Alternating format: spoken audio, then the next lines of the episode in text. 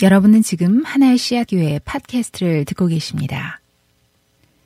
직접 또 본인 얘기도 말씀 어, 하시면서 어, 교수님에 대해서 좀 더 알아가는 시간 가졌으면 좋겠습니다.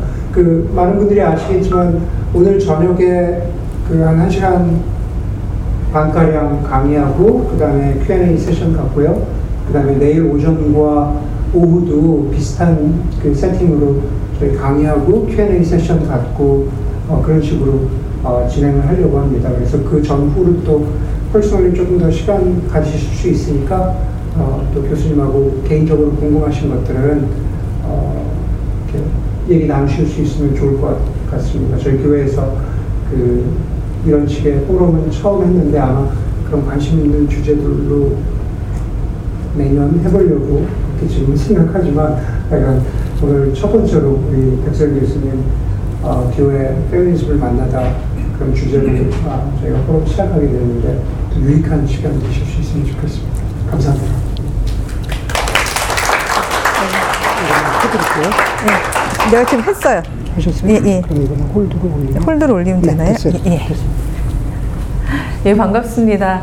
아, 그, 엊그, 어, 어저께 한국에서 예, 왔는데, 또 이렇게 뵈니까 그냥 또 한국 분들이라서 제가 비행기를 타고 온 게 맞나? 이런 생각이 예, 들 만큼 또 예, 친근하고 제가 10년 미국서 살았는데 서부는 처음 와봐요. 예, 그래서 또 서부에 왔다는 게또 예, 설레이기도 하고 그런데 어, 아까도 잠깐 몇 번 하고 나- 이야기를 나눴습니다만, 아, 주제가 페미니즘이 굉장히 관심이 많으시구나, 라는 거에 1차로 제가 일단 좀 놀랬어요.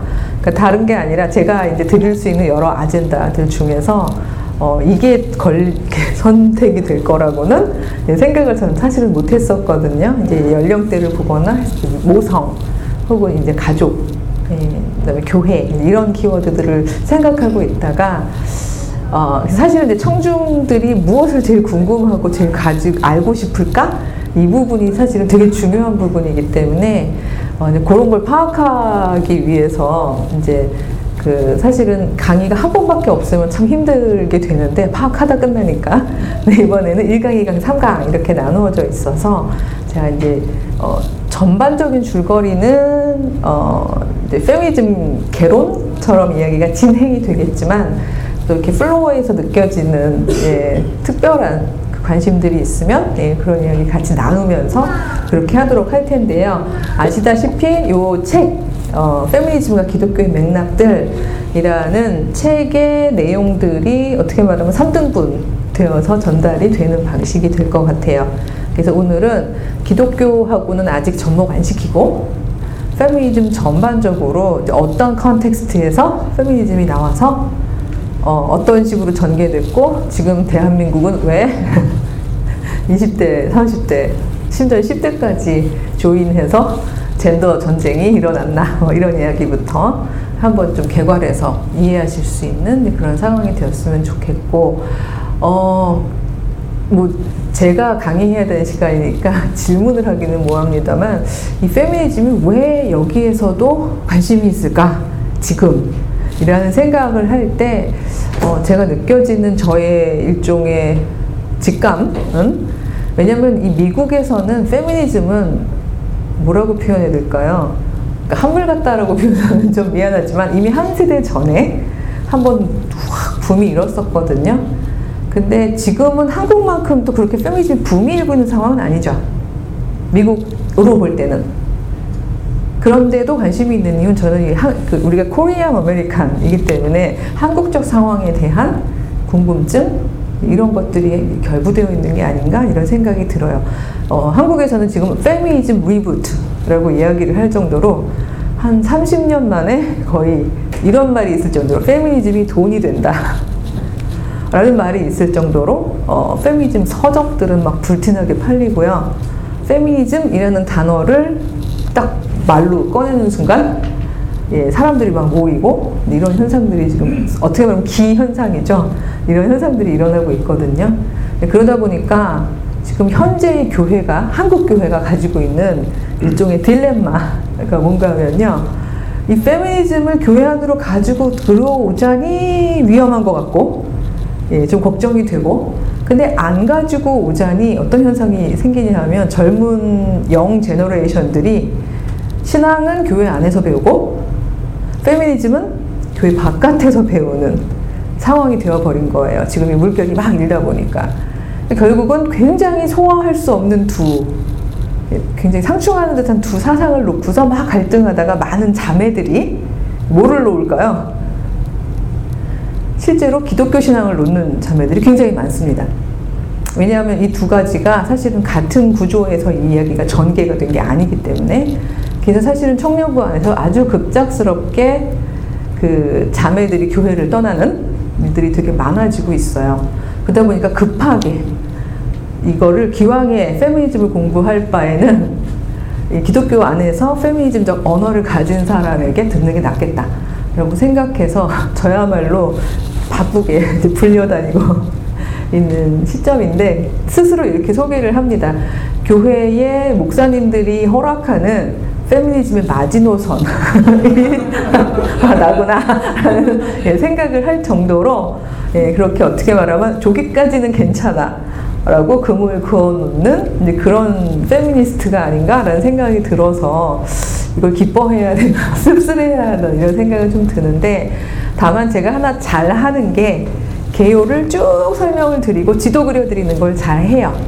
그러니까 요 3강을 통해서 그런 지도를 한번 살펴보시면서 어, 적어도 제가 안 하려고 하는 것은 여기까지만 돼요. 라고 제가 권위를 가지고 여러분들의 발걸음을 멈추게 하고 싶지는 않아요. 그래서 제가 충분히 납득되었기 때문에 멈춘 그 지점까지 소개해 드리지만 잘 들으면서 이제 그 지도를 가지고 나는 어느 길로 갈 것인가 내지는 어떤 또다시 행군을 해서 아직 길은 안 났지만 저기에다 길을 만들 것인가 이런 거는 우리 교우님들이 정하실 문제라고 생각을 합니다. 그래서 그런 부분을 드리기 위해서 열어가려고 하는데 예, 그 이렇게 이렇게 하면 이제 막 되나요? 예. 첫 번째 슬라이드부터 보자면요. 제가 원래 슬라이드 이런 거 만드는 거 잘 못해요. 이게 실리콘밸리에 와서 이런 거 못한다 그러기 참 민망한데 그냥 성실하게 텍스트만 적어 놨 는데 일단 페미니즘 뭔지에 대해서 알고 가야 될 것 같습니다. 모든 이즘이 그렇지만 이즘은 사상이잖아요. 근데 앞에 있는 거가 붙으면 되게 이제 번역하기가 되게 좋고 이해하기가 좋은데 자 켈비니즘 뭐에 대한 사상일까요? 예, 자한 깔뱅에 대한 사상을 다룬 게 켈빈이즘이겠죠. 어, 그러면 마르크시즘 마르크스의 주장을 이해하면 그게 마르크시즘이 되는 거잖아요. 그, 사실 앞에 사람이 하나 붙으면 좀 이게 정의하기가 되게 쉬워지는데 이 페미니즘은 참 정의하기가 어려워요. 왜냐하면 앞에 이 페민 할 때 이게 피메일들의 이즘인 거잖아요. 여자 여자들의 여성주의라고 번역을 많이 하기도 하는데 여성은 한 명이 아니잖아요. 그럼 모든 여성들이 다 얘기하면 그게 몽땅 다 페미니즘이냐? 이렇게 될 수가 있고 사실은 제가 작년에 한번 그 한국에 있는 그 소망교회에서 새벽 기도 끝나고 은혜스럽게 전 부목사님들이 한 80분 정도가 이걸 다 필독을 하신 뒤에 다 앉으신 상황에서 이제 질의응답만 받는 그런 시간을 담임 목사님이 어레인지를 하셔서 예, 되게 어, 신기해하면서 갔던 적이 있는데 왜냐하면 지금 세대는 이걸 알아야지만 목회가 가능하다라는 판단하에 아마 하신 것 같아요. 근데 굉장히 신기했던 것 중에 하나가 그 분들이 이제 열심히 열심히 이제 보시면서 다들 제일 첫 번째 질문이 그거였어요. 너무 복잡해요. 페미니즘이 하나로 이렇게 딱 요약해서 설명이 안 될까요? 왜 이렇게 뭐 패러다임이 많은 거고 여성에 대한 이해도 심지어 다 틀리고 도대체 자기들끼리도 이렇게 말하자면 하나로 종합이 안 되면서 무슨 사상을 밖으로 얘기하려고 하나요? 좀 하나로 요약해서 하나의 그 어떤 탁 떨어지는 사상을 얘기해 보시죠. 라고 하는 질문이 있었어요. 그래서 제가 그분께, 그 목사님께 그렇게 반문을 했습니다. 예, 기독교가요, 2000년 동안 진행이 되어 왔는데 우리가 또 이렇게 딱 하나로 정리하면 참 좋을 텐데 우리도 왜 이렇게 교파도 많고 그렇죠? 이제 사상에 따라서 다 다른 가지가지가 있을까요? 라고 이제 말씀을 드렸더니 말씀을 못 하시더라고요. 그러니까 이게 틀린 게 아니라 자기의 자리나 주장들이나 경험치에 따라서 달라진 거죠. 그러니까 그런 가지처럼 이 페미니즘은 기본적으로요. 피메일들이 경험한 거에서부터 시작된 사상이다 보니까 이렇게 얘기해서 피메일 수만큼이라고 얘기하면 너무 심하겠지만 이 굉장히 기본적으로 태생적으로 복잡하고 다양할 수밖에 없습니다. 다만 공통점이 하나 있다면 제가 현 체제 밖의 시선이고 사유이고 언어라고 말씀을 드렸는데 왜냐하면요 교회는요 가부장제라는 말만 써도 되게들 싫어하시고 무서워하세요. 막 그 되게 좌경화된 언어인 것 같이 말씀을 하시는데 patriarchy 가부장제는 사실은 굉장히 value neutral한 언어죠. 가치가 중립적인 사회학적인 단어예요. 그건 무슨 뜻인가 하면 한 공동체의 수장 수장이 누구라는 거죠? 아버지인 제도 이런 뜻이거든요. 그러니까 공동체의 답이 누구한테 있는 제도? 아버지한테 있는 제도. 이걸 가부장제라고 생각하면 되는데요. 이런 거죠. 제가 이런 얘기 할 때마다 늘 저희 아버지를 디스하게 돼서 너무 죄송한데 저희 아버지는 정말 책임감이 투철하고 가족 가치를 최고로 여기는 가부장이세요. 그래서 저희는 제가 다섯 살인가 여섯 살부터 스물여섯 살까지 유학 오기 직전까지 20년 동안 얼마나 공동체를 단단하게 해야, 해야 했는지 항상 교회 여름 행사 다 끝나고 나면 아버님 목사님이신데 다 끝나고 나면 8월 셋째 주는 그러니까 8월 둘째 주였나요? 개학하기 직전이었던 것 같기도 한데 항상 여행을 다녀요 일주일 동안. 근데 여행도 얼마나 계획적으로 다녔는지 한국 지도를 탁 놓으시고 제가 여섯 살 때 서해 쪽 군사분계선 아래부터 이걸 다 20등분을 했어요. 해안이랑 산이랑 맨 마지막이 제주도. 그러니까 제주도가 제가 26살 되는 해의 계획인데 그걸 다 지키셨어요. 자, 중요한 건 그걸 다 지켰다는 얘기는 어, 정말 훌륭한 가족이시군요 할 수도 있겠지만 가족의 성실성과 체력도 중요했지만 가 부장의 계획에 다른 구성원들이 다 따랐다는 거죠.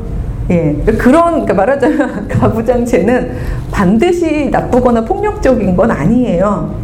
다만 그 답이 한 사람에게 있는 건데 그 한 사람이 아버지인 제도가 이제 가부장제인 건데 그러니까 바로 이렇게 가부장제의 시스템을 만들고 거기서 작동 방식을 만드는 데 있어서 적어도 동양이든 서양이든 어디든 페이 피메일들은 자기의 의미가 한 번도 반영된 적이 없다는 거죠.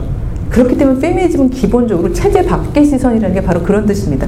가부장제 바깥에 있는 시선을 가지고 들어오는 것 사실 그게 페미니즘입니다. 아주 간단하게 얘기하자면 복잡하지 않은 이즘이죠. 그럼 이거를 우리가 사실은 왜 알아야 하느냐?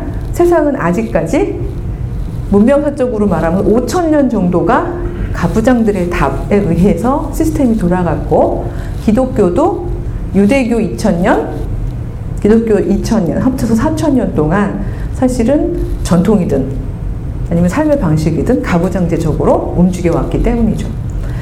요거를 구체적으로 말씀드릴 수 있는 그 예화로 제가 사실은 조심조심스러운데 지난 8월 초에 성서한국에서 이 예화를 들었더니 폭풍 반응이 있어서 지금 또 들어요. 근데 큰일 났어요. 이거 유튜브 돌고 막 이러면 네, 저는 큰일 났는데 그래도 할 수 없는 왜냐면 너무 이해하기가 쉬운 제도라서 그런데 저는요 여중 여고 여대 여대학원을 나왔어요. 이, 이 안에 내부자들끼리는 장난말로 재앙 라인이라고 얘기를 해요. 네, 왜냐하면 남자를 볼 수 없는 라인이라는 거죠. 근데 우리끼리는 우리 재앙 라인이야. 뭐 서로 얘기를 많이 하는데 그런 단점도 있지만 장점이 하나 있는 게 이렇게 여중부터 쫙 여자들끼리 살면요. 내가 여자라는 사실을 잊어버려요. 그냥 개인이에요. 나예요. 따라서 내가 남자에게 항상 어떻게 보여야 할지를 별로 신경 쓸 필요가 없기 때문에 그냥 나로 지낼 수 있는 장점이 있는데 제가 그렇게 쭉 지내다가 최초로 여성으로 배치된 시스템에 들어간 게 결혼을 하고 난 다음이었어요. 딱 들어가 봤더니 이 최라는 최 패밀리라는 그 시스템이 하나가 견고한 시스템이 있더라고요. 그러니까 거기 그 시스템은 제가 만든 게 아니잖아요. 그쵸? 근데 저는 거기에 시선은 바깥의 시선인데 내부자로 배치되는 거죠. 제 저희 배치는 며느리라는 배치죠. 여러분 다 아시겠지만 그 배치는 매우 불리한 배치죠. 왜냐하면 제 의미가 반영이 안 돼 있는 배치라서 그런 거죠. 일례로 하나를 말씀을 드리면 가봤더니 여기도 가족 가치를 굉장히 중요시하는 가족인데 어, 시아버지께서 코가 되게 예민하세요. 그래서 음식 냄새가 집을 막 그 다 이렇게 막 아큐파이 하는 걸 원치 않으세요. 그러니까 될 수 있으면 음식을 이렇게 냄새가 오래 많이 나는 음식은 다 다른 데서 해라. 라고 얘기를 이제 하시는 거고, 시어머니도 되게 순종적이신 분이라 막 열심히 생각하신 거죠. 어떻게 솔루션을 만들까. 그래서 왜 한국 아파트는 베란다가 있잖아요. 거기다가 프로판 가스를 빼서 거기다가 이 조리 기구를 이렇게 만들어 놓으신 거죠. 그리고 음식을, 냄새나는 음식은 다 거기서 하게 이렇게 돼 있는데 제가 그 시스템에 들어가 봤더니 전을 붙이시는데 8월에 네, 벌써 어머니, 아, 이게 페미니즘인 거예요. 딴거 아니에요. 그러니까 왜냐면, 지금 여기 형제님들은 아무도 아, 안 했잖아요. 제가 남편한테 물어봤어요. 당신 그랬던 거 알아? 그랬더니 남편은 기억을 못 해요. 왜냐면 제가 남편을 디스하는 게 아니에요. 왜냐면 그 배치에 없었기 때문에. 그 한여름 때양볕에 밖에서 전을 붙이지 않았었기 때문에 우리 집 구조가 그렇게 되어 있었는지가 생각이 안 나는 거죠. 그렇지만 저는 가봤더니 8월에 전을 붙이는데 냄새 안 들어오게 꽉꽉 문을 막 밀봉을 한 상태로 밖에서 이제 전도 가지가지 이제 왜냐면 저는 원한 게 아니라 며느리 배치가 그런 거죠. 그래서 이제 또 이제 며느리가 왔기 때문에 다른 분들은 다 안쪽으로 빠지고 그렇죠? 예, 저는 혼자서 이렇게 전을 붙이는 거잖아요. 와, 저 그거 경험했어요. 사람이 땀이 계속 나다 보면 어느 순간 더위를 잊고 시원해져요.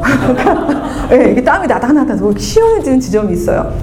제정신이 아닌 지점이죠. 이제 그 결혼을 해서 그 배치 속에서 이걸 뒤집으면서 이제 저는 사실은 순종적인 여자는 아니라고 저 스스로 생각하는 게 왜냐하면 여대에서 페미니즘으로 무장이 됐으니까 배우면서 아 이게 바로 체제 바깥의 시선이구나 이런 걸 이제 익히면서 난 어떻게 이 시선을 이 패밀리 안에 들여올 것인가 그걸 고민을 하면서 전을 붙였죠. 근데 물론 20년 넘게 지금 굉장히 애를 쓰고 있는 중인데 더뎌요. 공동체를 유지하면서 바깥의 시선을 가져올리니까 이게 쉬운 일은 아니죠. 그러니까 바로 페미니즘은 아주 복잡하게 생각하면 막 이제 오늘 배울 내용들이 있지만 근본적으로 이건 거예요.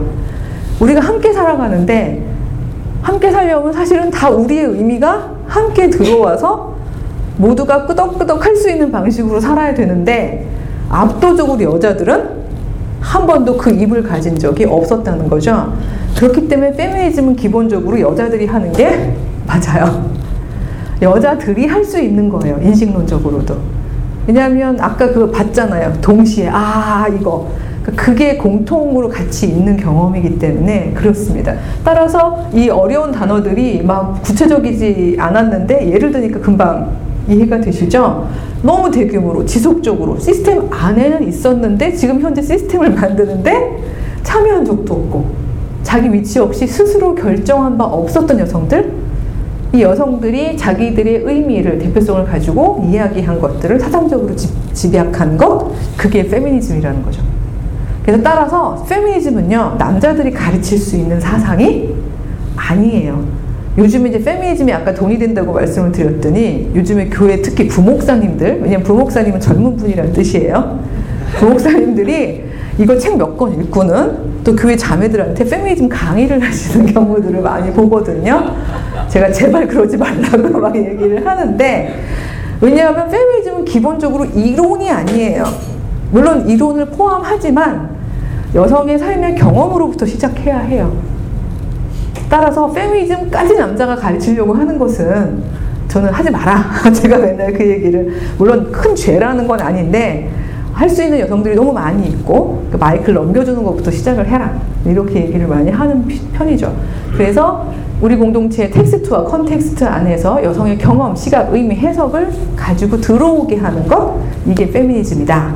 라는 정의를 우선 가지고 시작을 해보겠습니다. 넘겨보시면요. 그러면 모든 여성의 경험은 다 페미니스트적인 자산이 되느냐? 피메일들의 사상들을 합친 거라니까 그렇다면 저 사람도 여자, 이 사람도 여자니까 여자가 하는 소리는 그럼 다 가져와서 그거를 페미니즘이라고 얘기해야 되느냐 이런 질문이 생길 수 있잖아요. 근데 기본적으로 두 종류의 여성들의 경험은 배제됩니다. 그러니까 저 혼자 막 배제시키고 싶어서 배제시키는 게 아니라 그 이제 페미니스트들이 여러 시행착오를 거쳐서 대충 이 부분에 대해서 합의를 하는 거죠. 그게 뭔가 하면 저기 이렇게 써 있지만 가끔 그런 표현 있죠. 여적, 여. 여자의 적은 여자다. 그러면서 이제 남자들은 마치 이렇게 팔짱을 끼고서 아유 여자들 이렇게 자기들끼리 싸우고 그래 이렇게 얘기를 하지만 이거는 여자들이 원래 그래서 그런 게 아니라 이 가부장 시스템 안에서 주체적이지 않게 배치된 상황에 있다 보니까 생겨나는 거죠. 그러니까 사실 이게 여자의 문제가 아니라 시스템의 문제인 건데 그 이 시스템의 문제를 못 보는 여성들이 두 종류가 있어요. 의외로 꼭대기층에 있고 아래층에 있다고 말하기엔 뭐한데 위계보다는 말들이 너무 제가 쓰다 보니 너무 꼬마처럼 써졌네요. 첫 번째가 명예 남성으로 분류된 여성들이에요. 명예 남성이라는 단어를 처음 들어보신 분들도 있을 것 같은데 우리 명예 박사학위 이런 거는 진짜 받은 건 아닌데 그 분야에 무슨 뭐 뛰어난 공헌을 했다거나 하는 분들한테 주잖아요. 비슷하게 진짜 남자는 아닌데 되게 남자 같은 나쁜 뜻에서가 아니라 음, 굉장히 남자들이 하는 일은 다 하는 그런 남자 같은 여성을 명예 남성이라고 불러요. 생물학적으로 여자죠. 근데 이 명예 남성의 경험은 왜 페미니즘 안에 못 들어오냐 하면요. 저 여자들은요, 가부장들이 만드는 시스템에서요, 딱 누구처럼 행동한 거죠? 딱 남자처럼 행동한 여성이기 때문에 그래요. 남자처럼이라는 건 딴 뜻이 아니라 여성 배치에 가본 적이 없는 거예요. 본인이 거부를 했든 아니면 운 좋게 줄을 잘 섰든 여성 배치에 가본 적이 없는 여성들이 종종 있죠. 혹시 그 우리 Korean American community는 왜 한국 드라마 보는 게 유일한 낙이잖아요. 그래서 혹시 검색어를 입력하세요. www를 보셨는지 모르겠어요. 아 거의 안 보셨어요? 네, 보신 분도 있고 안 보신 분도 있는데 그게 또 드라마로 말하자면 굉장히 독특한 드라마인데 거기에 보면 세 여자 주인공이 나오는데 뭐 드라마 얘기할 시간은 없어요. 근데 이 세 사람 다 어떤 부분은 굉장히 명예남성적인 그 이제 지점을 보이는 것 중에 제일 재미있는 에피소드 하나만 말씀을 드리면 거기에 나오는 한 어, 포털 사이트의 임직원에 해당하는 여기도 뭐 구글 막 여기 그런 데면서요 앉아 있다고 하면은 막 뭐 구글 CEO가 이렇게 슬리퍼 끌고 와서 뭐 커피 가져간다는 이 동네처럼 그 어떤 포털의 임원인데 여자고 그러니까 어그레시브하게 그 일만 한 거죠. 그쪽엔 전문성을 너무나 발휘하고 있는데 부엌일은 해본 적이 없는 거예요. 그 배치는 있어 본 적이 없는 거죠. 우연히 이제 밥을 해야 되는 상황이 됐어요. 고등어를 보더니 냄새를 맡으니까 비리잖아요. 퐁퐁으로 이렇게 고등어를 씻더라고요. 예, 그 다음에 밥도 쌀을 안 씻고 그 쌀 넣고 물을 들이붓고 미역을 불리려고 그 한 포를 한 봉지를 여기 여자분 이러고 있지 남자들 음, 이렇게 이게 경험의 문제인 건데 한 부분을 물을 다 넣고 불리고 돌아섰더니 산이 돼 있는 거죠. 그러니까 이런 장면들이 그러니까 말하자면 한 번도 안 해봤었기 때문에 그런 일들이 생기는 건데 그 장면만 놓고 보면 그분은 전형적으로 명예 남성이라고 부를 수 있는 부분인 거예요. 왜냐하면 여성들이 배치됐든 본인이 원하든 원치 않든 배치됐든 그 배치의 경험을 한 적이 없으니까. 이분들의 경험이 왜 배제되어야 하냐 하면요. 이분들은 가부장제 시스템의 불합리성을 제대로 못 느끼기가 쉽기 때문에 그렇습니다. 그래서 이런 분들이 조금 이따 얘기할 때 자유주의 페미니스트를 제가 설명을 할 건데 많은 경우에 그런 분들이 많은데 따라서 같은 출발선이 아님에도 불구하고 여자들한테 바로 이거죠. 찌질하게 왜 저러고 살아? 그렇게 얘기를 하는 거죠. 왜냐면 그, 그 여성은 공동체를 지키기 위해서 혹은 그 배치 때문에 어쩔 수 없는 여러 가지 상황이 있을 수 있는데, 어머, 왜 찌질하, 쟤 정말 이상한 여자야. 쟤랑 난 달라. 이런 식으로 생각하면서 가부장 시스템이 만든 방식대로 살아가면서 위로 올라가는 그런 여성들의 경우 명예남성이라는 표현을 많이 씁니다. 그래서 아마 회사 다니시는 분들은 형제님들도 좀 그런 여성분들 얼른 누구 딱 떠오를 거예요. 여자인데 남자보다 더 남자 같은. 그래서 가부장 사회가 만든 것들 중에서 되게 안 좋은 권력 위계를 그대로 다 답습해서 굉장히 그 그런 거 있죠. 사실 제가 저희 모교를 디스하고 싶진 않은데 그 이렇게 얘기하고 나면 또 근데 제가 그러니까 애정에서 얘기를 하자면 이대가 여러 부분 좋은 점이 많은데 그걸 못 벗어났어요. 즉 그 부분에서는 되게 가부장적이에요. 그러니까 말하자면 hierarchy. 그래서 저희들끼리 한 얘기가 있어요. 아, 우리 50m에서 무너지지 말자. 그게 무슨 말인가 하면 높은 분이 오시면 50m 이렇게 가서 의전하고 막 이런 거 있잖아요. 문 열어드리고 막 이런 거. 그거 이제 안 했다가 이제 혼나고 막 이런 부분들이 있어서 저희들끼리 하는 말인데 그런 어떤 의전 문화 막 그 위 왜 그 쪼기 서열 같이 서열별로 하는 이거를 여성 공동체에도 그대로 가져오는 거가 제가 어렸을 때부터 굉장히 이상했거든요. 우리는 좀 다른 선택을 해야 되는 거 아닌가? 우리 경험에서 한다면 이런 생각 되게 많이 했는데 나중에 깨달았어요. 명예 남성들 천지라서 그렇구나. 이게 왜냐하면 그 방식으로만 사고를 했었기 때문에 그들이 모여서 공동체를 이루니까 생물학적으로는 죄다 여잔데 우리의 작동 방식은 여전히 수직 위계구나 이런 생각이 딱 들더라고요. 이런 경우가 이제 명예 남성으로 분류되는데 페미니즘의 우산 안에 들어오기에는 너무나 가부장적인 시선이 많을 수밖에 없다는 거죠. 두 번째 시선이 바로 거세된 여성. 말이 좀 무섭죠.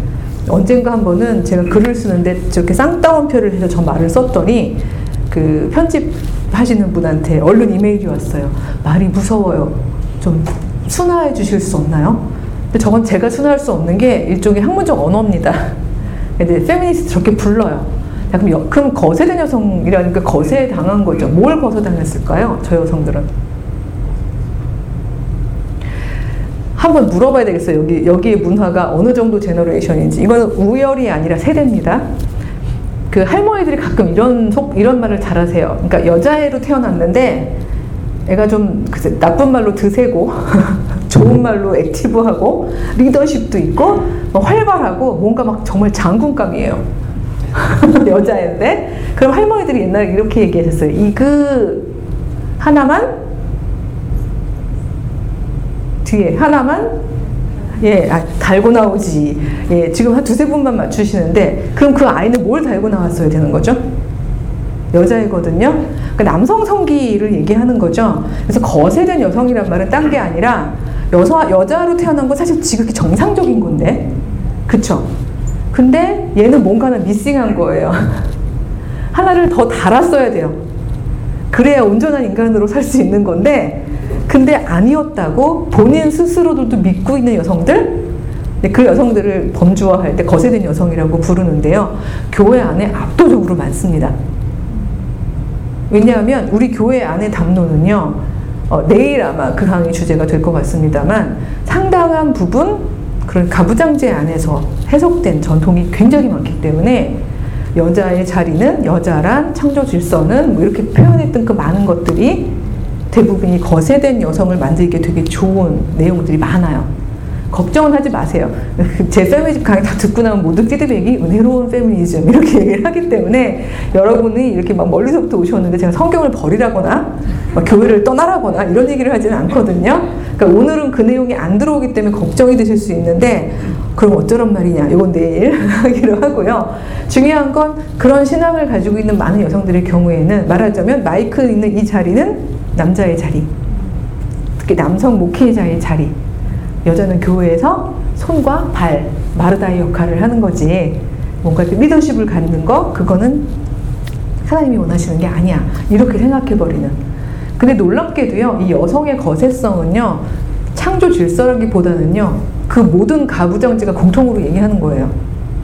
기독교만이 아니라 종교로 치면은 뭐, 뭐, 이슬람교, 유대교, 뭐, 힌두교, 뭐, 유교, 불교 할 거 없이 가부장 시대를 통과하면서 만들어졌던 대부분의 종교 주장에서 여성의 이 자리에 대해서는 굉장히 그런 지점들이 많이 보여요. 그래서 모든 종교가 다 가부장적이냐 이 부분은 제가 다음 시간에 얘기를 하더라도 적어도 이 부분을 구별을 못하고 계시와 인간의 해석 이걸 구별을 못하고 거세성을 그냥 그대로 하나님의 뜻이라고 받아들이는 여성들이 교회에 굉장히 많아요. 근데 사실 이걸 놓고 보면 전 옛날부터 굉장히 특이했던 게 교회만의 특성이 아니라 예를 들면 아리스토, 아리스토텔레스 있잖아요. 유명한 분이죠. 그분 말을 담아줘야 된다고 여러분이 생각할지도 모르겠지만, 예. 그분이 동물의 역사라는 책에서 뭐라고 얘기를 했냐면 모든 생명체는 제대로 발달 과정을 겪으면 수컷이 된다. 그리고 한 그런데 그 발달 과정 중에 하나를 미싱했을 때 그게 비로소 암컷이다. 이렇게 얘기를 했어요. 그분은 뭐 당시에 그 뭐 그 생물학 이런 정보가 없었으니까 그랬을 수 있겠지만 근데 그 전통이 너무나 오래까지 지금까지 굴러온 거죠. 그래서 여자는 뭔가 하나를 미싱한 결핍 완전한 인간체는 남자 이런 전통이 지금 굉장히 오래 와 있는데 기독교 성경도 읽다 보면은 혹은 경전을 해석하는 어른들의 이야기를 읽다 보면은 의외로 하나님이나 예수님의 복음의 내용이 아닌 바로 이런 가부장제적인 그, 그러니까 말하자면 다름이 아니라 틀린 해석이 굉장히 많은 거를 아마 아시게 될 것 같아요. 이두 종류의 여성 경험은 페미니스적이지 않다. 라는 이야기를 말씀을 드리고 넘겨보면 그럼 또 이제 다음 질문 이런 질문이 들어오죠. 여기도 오늘 형제님들이 자기 많이 오셨지만 어, 그럼 남자는 페미니스트가 안 되는 거군요. 될 수가 없나요? 마이크 잡지 않아야 되는 건 알겠어요. 우리가 페미니즘을 가르치려고 노력하지는 않을게요. 그럼 우리는 그러면 페미니스트 수가 없는 건가요? 라고 질문하는 분들이 많은데 저는 두 가지 종류로 남자는 페미니스트가 되려고 참여할 수는 있다고 생각하는 페미니스트예요. 요 지점은 제가 오늘 강의 다 끝날 때면 금방 구별이 되시겠지만 안 돼! 라고 하시는 분도 많아요. 요 질문에 대해서 다른 패러다임에 있는 분들은 그래! 남자 페미니스트 못 돼! 이렇게 얘기하시는 분들이 많이 있는데 저는 이 두 부분의 남자들을 포함을 시키는데 첫 번째 뭔가면요. 그 사회적 배치 자체가 은유로 말하면 여성인. 즉 그 시스템을 만드는데 내가 남자이긴 하지만 내 의미가 반영이 안 됐는데 나 억지로 여기 배치됐어 이런 남자들도 분명히 있잖아요. 그런 남자들의 경우는 이 공동체적인 삶의 방식은 내가 참여해서 만든 거 아니야. 나 합의한 적 없어. 그리고 여기서 내 배치는 너무 억울해. 나를 만족시키지 않아. 그러니까 뭐 굳이 말하면 뭐 자본과 노동자 사이라면 뭐 노동자일 수 있을 것이고 흑인과 백인이라면 흑인일 수 있을 것이고요. 그렇죠? 예, 뭐 더 많은 배, 배열들이 있는데 오늘은 논란을 피하기 위해서 이 정도만 얘기를 하더라도 은유로선 여성 배치인 사람들. 구체적으로 사례를 들면 이런 겁니다. 그러니까 아주 짧게 얘기를 들자면 요즘에 한국에서는요, 중고등학교 남학생들끼리 서로 또래 집단을 형성해서 서로 얘기를 하면서 자기들이 생각하는 남성성의 기준에 벗어나는 친구를 뭐라고 부르냐 하면요. 용서해 주세요. 그건 제가 그렇게 부르는 게 아니라 그 친구들이 그렇게 부르는 건데 그년 이라고 불러요. 자기들끼리도 그년 왔어? 이런 식으로 얘기를 해요. 이게 오래된 가부장제 문화의 습속인 거죠.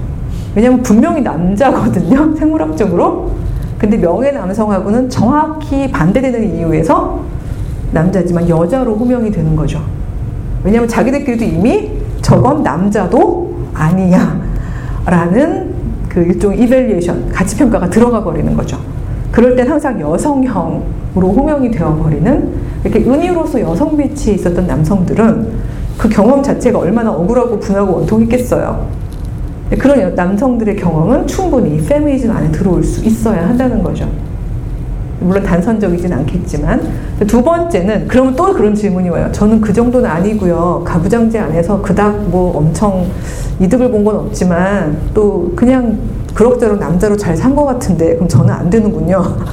라고 물어보는 분들이 계신데 그분들에게도 제가 소망을 드리는 것 중에 하나는 여성 되기를 실천하는 방식으로 어, 늘 띄엄띄엄 페미니스트일 수 있다 라고 얘기하는 게 뭔가 여성 되기란 건요 무슨 뭐 복장을 여성처럼 입거나 뭐 트랜스젠더가 되라 이런 뜻이 아니고요. 지금 아직까지는 우리 공동체에 사는 방식이 남자들에 의해서 만들어진 거잖아요.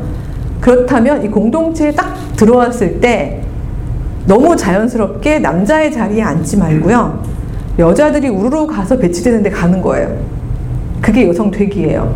그러니까 아까 굳이 말하자면 제 예화를 들면 제 남편이 어디를 가 있어야지 여성 되기가 되는 걸까요? 예, 전부 치는 데 가 있어야 되는 거죠. 그러니까 그게 그 방식이 옳은 해결책이어서가 아니라 우선은 이 시스템에서 며느리의 자리에 자기도 가보는 거예요. 그, 그 뙤약볕에서 불볕에서 가지가지 전을 이제 끝났나 싶으면 얘야 우파전을 좀 더 붙이자꾸나 그럼 이제 또 양파를 이렇게 붙이다가 얘 뭐가 빠졌구나. 이거를 같이 겪어봐야 되는 거죠. 그래서 그걸 겪으면서 한 개인에 대한 디스가 아니라 저는 그 시스템이 얼마나 불합리한가를 그 금방 느껴지거든요. 그래서 저는 그 방식을 선택했거든요. 여성 대기로 초청하는 방식으로. 막 이건 부당해요. 이렇게 나간 게 아니라 막 여보 같이 할래? 해가지고. 예 금방. 왜냐면 이 뙤약볕은 정말 견디기 힘든 거니까. 금방 입을 가진 그는 이렇게 되는 거죠. 이게 말이 돼 이렇게 그런 여성 되기를 통해서 충분히 남자도 페미니스트일 수 있다라고 저는 생각을 해요. 예, 이 정도로만 대충 이제 입장 정리를 해주고 그래서 여러분들이 어, 나는 안 되나 나는 배제되나 이런 걱정을 덜어드리고 진도를 나가보겠습니다. 예, 다음으로 넘겨보면요. 많은 분들이 그래요. 아, 뭘 그렇게까지 뭐 그동안의 텍스트나 컨텍스트가 뭐 이렇게 남자 중심이었다고 그러는 거야. 어, 뭐, 우리 사는 거 보면 와이프 목소리 훨씬 더 크고. 어, 우리 거의 뭐 남자들은 힘도 못 쓰고 사는데, 라고 많이 얘기하시는데, 그건 왜냐하면요. 우리가 지금 살아가는 가부장제가 soft patriarchy. 온건한 가부장제, 혹은 부드러운 가부장제라서 그렇습니다. 부드러운 가부라, 가부장제라는 건 뭔가 하면요. 가부장제는 가부장제인데 무섭지가 않아요. 낭만과 사랑으로 온통 휘감겨 있어요. 그래서 이게 가부장제인 줄을 모르는 거예요. 그러니까 이 가랑비에 옷 젖는다고 왜 소나기는 피하죠 사람들이. 가랑비는 예, 젖는 줄 모르다가 젖는 것처럼 이 근현대 모던 소사이어티의 패트리아키는요 사랑에 기초해서 Will you marry me? 막 스스로 막 이, 복종을 하잖아요. 나의 여왕이 되어주겠어요? 손에 물 한 번도 안 묻힐게요. 그런 거짓말이 없죠.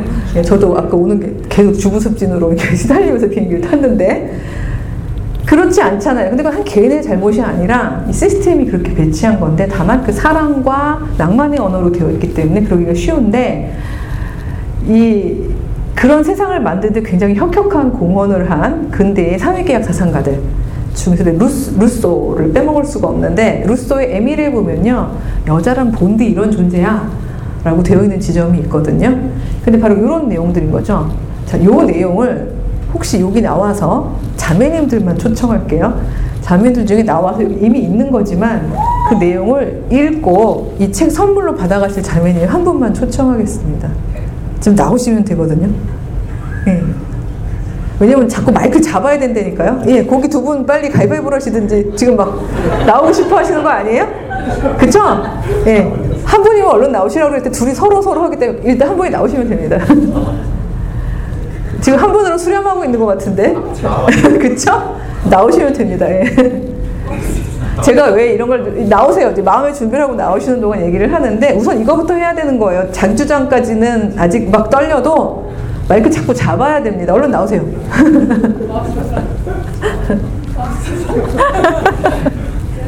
그냥 또박또박 크게 읽어주시면 됩니다. 제가 영어는 소피거든요. 아, 와. 모든 여성 교육은 남자와 관련된 것이어야 한다.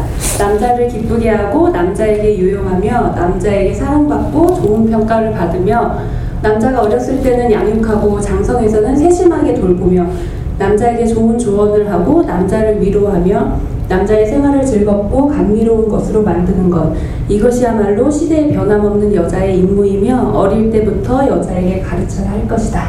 예, 감사합니다. 선물 받아가십시오. 예, 소피께서 예, 루터, 예, 소피를 읽어주셨네요. 너무 너무 자명하게 이거 누가 그러니까 남자와 여자를 놓고 이 남자가 쓴 거는 너무 자명하죠. 예, 이 여자가 스스로 이렇게 쓸 물론 리가 없진 않아요. 거세된 여성은 또 이렇게 써요.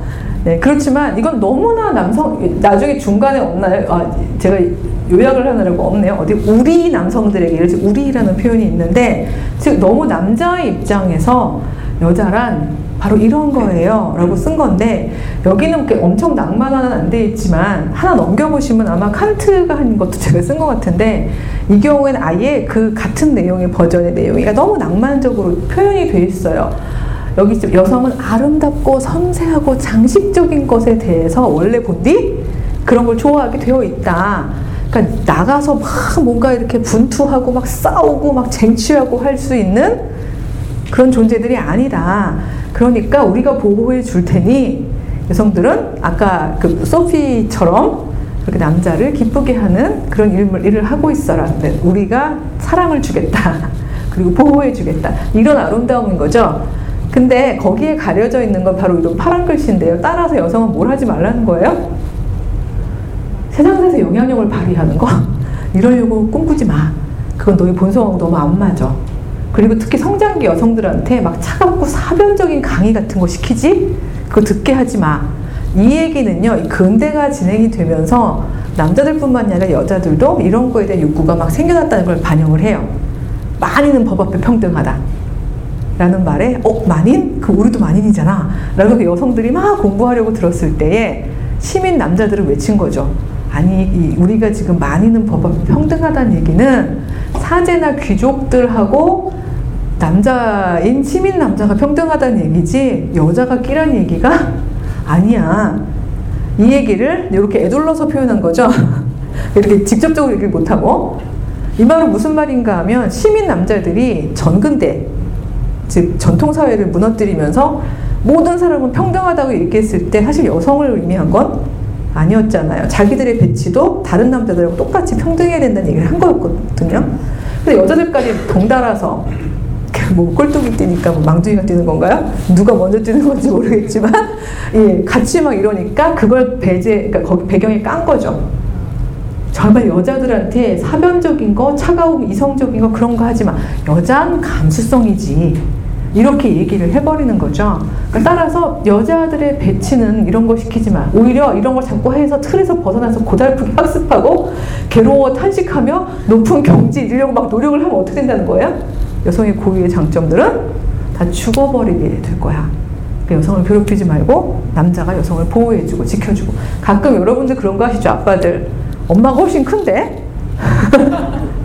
아들들한테 막 그런 얘기 하잖아요. 내가 없을 땐 네가 엄마를 지켜주는 거야. 뭐 이런 얘기 하시잖아요. 이게 이 소프트 패트리아키가 남성을 양육하는 방식인 거죠.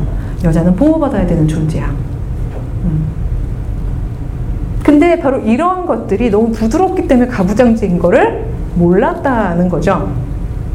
그러면 그 전통 가부장제는 더 잔인했나요? 라고 물어보실 것 같아요. 그쵸? 저 셌어요. 센 거 기독교 버전으로 한번 들어보실래요? 예, 제가 자꾸 자매인들을 선호해서 죄송합니다. 근데 왜냐면 형제님들은 기회가 많잖아요. 아니에요. 전 은희로서의 여성이에요. 하는 형제님 계신가요, 혹시? 제가 알고 보면 은희로서는 여성이거든요. 그래서 오늘 꼭 읽어야 되겠어요. 혹시 그런 형제님 있으시면 손 들어주시고. 여기서 들으면 큰일 나죠. 자매님 한 분, 여기 PTN 없는데, 이게 부드럽다는 거를 알게 하려면 센 걸 한번 들어보시면 막 비교가 되거든요. 예, 나오십시오. 여기 이런 건 다 빼시고요. 여기서부터 여기. 여기서부터 여기까지. 예, 예. 아, 가로 있는 거. 가로 있는 거 빼고. 예. 여자의 매력만큼 남자를 높은 정신의 세계로부터 빗나가게 하는 것은 없다. 남자여 너는 주인이고 여자는 너의 노예이다. 신께서 그렇게 원하셨으니 사라는 아브라함에게 복종하여 그를 주인이라고 불렀다고 성서에 적혀있다. 그렇다 너희는 너희의 아내는 너희의 종이고 너희는 아내의 주인이다. 남자에게 도움을 주기 위해 여자가 만들어졌다고는 하지만 자식을 낳는 일 말고 무엇 때문에 여자가 만들어졌는지 도무지 모르는 일이다. 여자는 그 성적 역할로 인해 남자의 지배를 받을 수밖에 없다. 예, 감사합니다. 가져가시면 됩니다. 아, 아, 다른 건 그러면. 그럼 네, 선물 줄 수 있는 찬스 아 그럴까요? 네, 감사합니다. 책이 있으시대요. 그래서 제가 한 권을 킵했습니다. 자, 이 많은 이야기들은 누가 했을까요? 성 아우구스티누스, 성 어거스틴이 했던 말들입니다. 아, 물론 이거 듣고 화가 나서 막 우리 집에 고백록 있는데 막 이렇게 빼가지고 막 던져버리지는 마세요. 제가 내일 그 얘기 하겠지만 한 사람이 온전히 다 계시를 받을 수는 없어요. 어떤 부분은 정말 신앙적인 계시인 부분이 있고 어거스틴은 제가 볼 때는 우리 신앙 선배로서 우리가 귀하게 받아야 하는 성찰들이 분명히 있습니다. 적어도 여성 응시에 있어서는 아까 보니까 남자들한테 야 우리는 주인이야, 아내는 종이야. 걔네들 사실 도움이라는데 그 뭔 도움이 있냐? 아무짝에도 쓸모가 없어. 애 낳는 거 그거 하나 돕는 것 같아. 라는 이야기를 지금 굉장히 이제 우아하게 한 거잖아요. 근데 이게 strong patriarchy, 강한 가부장제였어요. 전근대 가부장제는. 따라서 이런 가부장제는 여성 응시 자체가 수평적이지 않았죠. 종, 가산, 재생산 도구, 이렇게 생각했던. 사실 구약에 보면 그런 응시들이 굉장히 많잖아요. 이 문제 어떻게 해결할 것인가. 요거는 이제 2강이나 3강에 계속 제가 뒤로 미루면서 진행을 합니다만, 그러니까 바로 그런 거에 비교하면 너무나 부드러워졌기 때문에 사실은 이거를 가부장제가 해결이 됐다고 생각을 못 했어요. 그 최초의 여성들, 특히 이런 그 시민 계급의 여성들은 따라서 어, 우리는 살만해진 것 같아. 이젠 종도 아니고 남편이 막 보호해주고 사랑해주고 예, 너희는 험한 세상에서 그렇게 없어. 집에 가만히 있어. 라고 얘기해주는 거 보니까 괜찮은 것 같아. 라고 생각을 하면서 다수의 여성들은 사실은 이 페미니즘이라는 말 자체를 좋아하지 않았어요. 그러니까 페미니즘은 되게 소수의 극성 맞은 그리고 필시 얼굴이 못생겼을 그 남자들이 사랑해줄 수가 없는 그런 여장들이 여자들이 못 먹는 감 찔러나 보자 라는 생각에서 하고 있는 반체제 운동이다 라고 생각을 많이 했어요 실제로. 그러니까 서양에서도 그랬고 우리나라에서도 사실은 1980년대까지도 일반 정서가 그랬어요. 그래서 제 남편이 유명한 이런 모르겠죠? 얘기한 것 중에 제가 막 페미니즘 사상을 막 얘기를 막 하면은요 결혼 전에 했던 얘기인데 소영아 너는 페미니스트 안 해도 돼 이걸 칭찬이라고 한 거죠? 그죠? 저는 동갑이에요. 넌 페미니스트가 뭐라고 생각하는데? 그랬더니 정확히 그 묘사를 했어요. 말하자면 남자에게 사랑받을 가능성이 전혀 없는 여자가 예, 억울하니까 만든 사상. 뭐 이렇게 그 당시에 페미니즘이 들어왔음에도 불구하고 이런 오해를 가져올 수 있었던 이유는 다수의 여성들이 전근대를 막 빠져나오면서 근대 가분장에서 일종 혜택들을 누렸기 때문에 어, 우리 충분히 괜찮고 이거는 우리의 삶이 향상됐다고 생각을 했던 거죠. 소프트하기 때문에 패트리아키를 얼른 못 봤던 지점이 분명히 있었습니다. 넘겨보시면요. 그래서 되게 늦게 늦게 알게 된 거예요. 이게 뭔가 잘못됐다는 거를 나중에는 알게 되는데, 어, 그 중에 이제 사실 중산층 여성들의 이제 경험들인 건데, 왜냐면 중산층 여성들은 더 이상 자기들이 생산 노동을 안 해도 되고, 바깥에서 다 남자들이 대신 다 싸워주고, 사실 저는 제, 저도 그 김여사라는 말씀 싫어합니다만, 대부분 그렇게 남편이 사랑해주면서 모든 걸 해결해주면은 어쩌다 보면 김여사가 될 수밖에 없는 거죠. 그러니까 이제 뭐 교통사고가 나도 그 상황을 해결하기보다는 어떻게 해야 되는 거죠? 전화하는 거죠. 여보, 그럼 남편이 막 슈퍼맨처럼 달려와서 해결을 해주고 이거를 이제 소위 말하는 아름다운 가부장 소프트 패트리아키라고 생각을 많이 했던 건데 이러다 보니까 많은 여성들이 소위 말해서 나는 남편에게 충분히 사랑받을 수 있는 존재이기만 하면 모든 건 올셋 다 된다고 생각을 하면서 살았던 시절이 꽤 있었던 거죠. 그래서 그 시절의 페미니즘은요, 소위 말 그대로 명예 남성에 해당하는 소수의 사람들의 것들이었어요. 그래서 어, 우리도 남자랑 똑같은 일을 할 수 있다 라고 생각하는 소수의 여성들이 머리도 막 쇼커트하고 옷도 막 무채색으로 바지 입고 그래서 일기 여성들 페미니스트를 보면 되게 보면 중성적인 느낌을 좀 많이 받았습니다. 그제 선생님들은 일, 기 선생님들은 대부분 다 중성적이셨어요. 조금 사상적 배경은 조금 더 말씀을 드리겠습니다만 그래서 그런 방식으로 이 자유주의 페미니스트들이 진행이 되는 동안에 다수의 중산층 여성들, 여기 계신 우리 자매님들처럼 그냥 내 평범한 일상을 살아가고 있는 많은 여성들은 늦게야 이 사실을 알게 된 거죠. 일본에 유행하는 말 중에 이런 말이 있어요. 졸업 얼굴. 우리나라에도 60년대에 유행했던 말인데 졸업 얼굴. 무슨 얼굴일까요? 무사히 졸업할 수 있는 얼굴. 이래도 이해를 잘 못하세요. 즉, 이 근대 가부장제는요, 대학교, 대학교의 여성들의 목적이 뭔가 하면요, 조금 더 높은 데스크를 차지하는 남자의 아내가 되는 게 목적인 거예요. 그렇기 때문에 대학교에 들어왔는데, 일단 들어오고 난 다음에 선 봐서 결혼을 하게 되면 굳이 다 졸업할 필요가 없죠. 그 1학년이야 2학년 때 대부분 다 결혼을 하시는 거예요. 근데 아무리 선을 봐도 2학년이 3학년이 되고 3학년이 4학년이 되고 그래서 졸업을 해버린 거죠. 이게 졸업 얼굴이에요. 그러니까 말하자면 이게 참 이 문화가 무서운 게 뭔가 하면요. 그 따라서 60, 70년대에는 사회적 성취를 하는 명예 남성과 같은 여성들을 다수 여성들이 부러워하지 않았다는 거예요. 그러니까 쟤는 어쩔 수 없었어. 그러니까 말하자면 이상한 말이지만, 그러니까 쟤는 무사히 졸업할 수밖에 없는 얼굴이었어. 이렇게 되는 거죠. 이게 졸업 얼굴이라는 뜻인데, 따라서 그 당시는 페미니즘이 한마디로 사상적으로 막 문화적으로 유행을 할 수가 없는 거예요. 그냥 페미니스트들, 아, 저기 무사히 졸업해서 바깥 활동하는 여자들, 이렇게 돼버리는 거죠. 그러니까 사실은 이런 게이 서, 이 미, 이 미국에서도 한 50년대에서 60년대 중반까지도 그런 정서였던 거예요.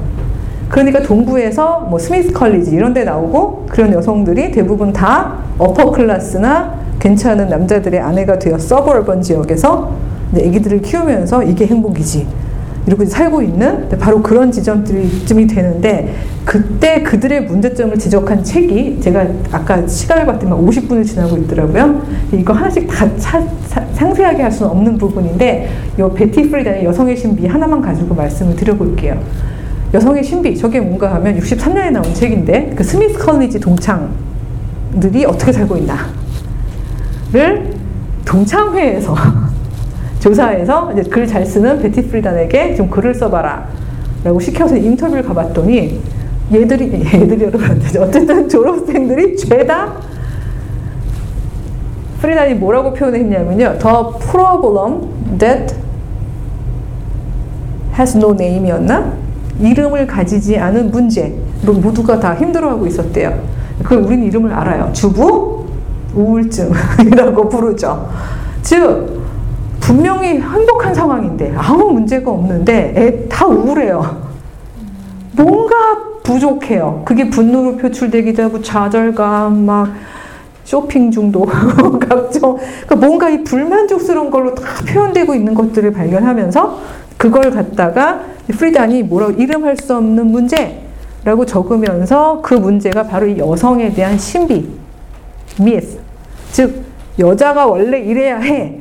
하는 근대 가부장들의 신비 때문에 여성들이 그렇게 배치되어서 이 여성들이 자기를 잃어버린 병이다. 라고 진단을 해버린 거죠.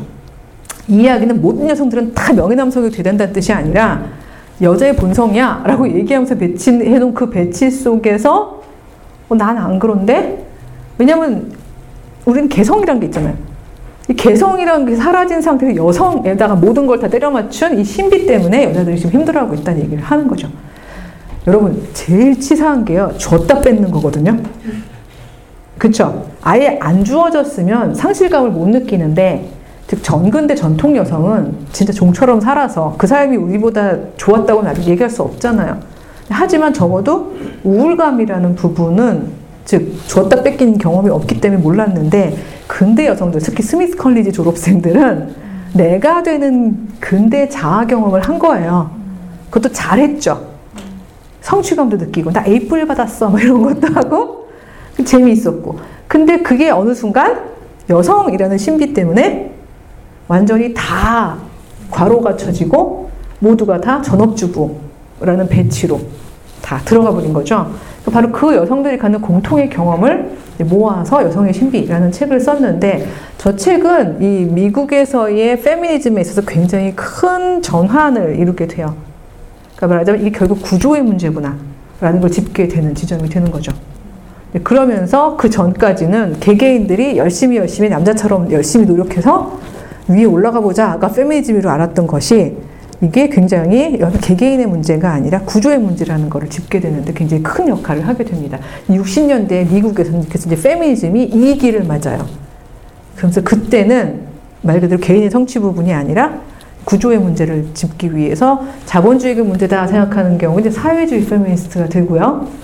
가부장제가 문제다 하는 이제 radical 페미니스트가 되고요.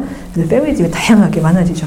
사실 제가 막 빨리빨리 가야 되는데 여러분들 눈빛이 막 초롱초롱 해가지고 제가 막 열심히 설명하다 보니까 막 진도가 자꾸 나가고 있는데 괜찮죠? 예, 우리 뭐 자주 만날 거 아니니까 다음으로 넘겨보시면 그래서 바로 이 사람들이 여성의 경험에서 여러 가지 해석을 하기 시작했는데요. 그 중에 히트를 쳤던 게 60년대 나왔던 여러 가지들 중에서 이거 하나 제가 소개해드리고 싶은데 이 발레리 세이빙 골드스타인이라는 여성이 그 하지 말라는 짓을 했어요. 즉 차갑고 사변적인 건 여자들 보고 하지 말랬잖아요. 예, 그 칸트는 저 정도로 얘기했죠. 루소는 심지어 차갑고 사변적이고 이성적이 특히 신학 같은 거 여자 시키지 마. 이러면서 여자가 신학을 하면 그 여성의 고유의 본성만 해치는 게 아니라 주변 모든 사람을 힘들게 한다. 그 그녀가 속해 있는 공동체의 그러니까 절대 여자는 신학을 시키지 말아라. 뭐 이런 얘기도 하고 그랬었는데 신학을 한 여자죠. 근데 그러면서 여성의 경험에서 신학을 하더니 죄, sin이라는 걸 다시 해석하기 시작하는데 여기서 The Human Situation, 인간의 상황, A Feminist View라는 논문을 썼어요. 그 논문의 요약 부분이 바로 이 부분이 딴게 뭐, 뭐 우리 기독교인들은 항상 죄하면 제일 먼저 나오는 게 교만이죠. 자기 교만. 주님, 제가 너무 교만했습니다. 저로 하여금 교만하지 말게 하시고 이게 우리 전통으로 크게 되어 있잖아요. 교만을 부정한 건 아닌데 여성의 경험에서 죄를 보니까 오히려 가장 큰 죄는 자기 포기더라. 즉 나로 살지 않는 거더라. 의존, 자기 정체성의 결여, 나를 버릴 정도로 타인에게 나를 내어주는 것. 바로 이 부분이 죄더라. 라는 이야기를 하기 시작하는 거죠.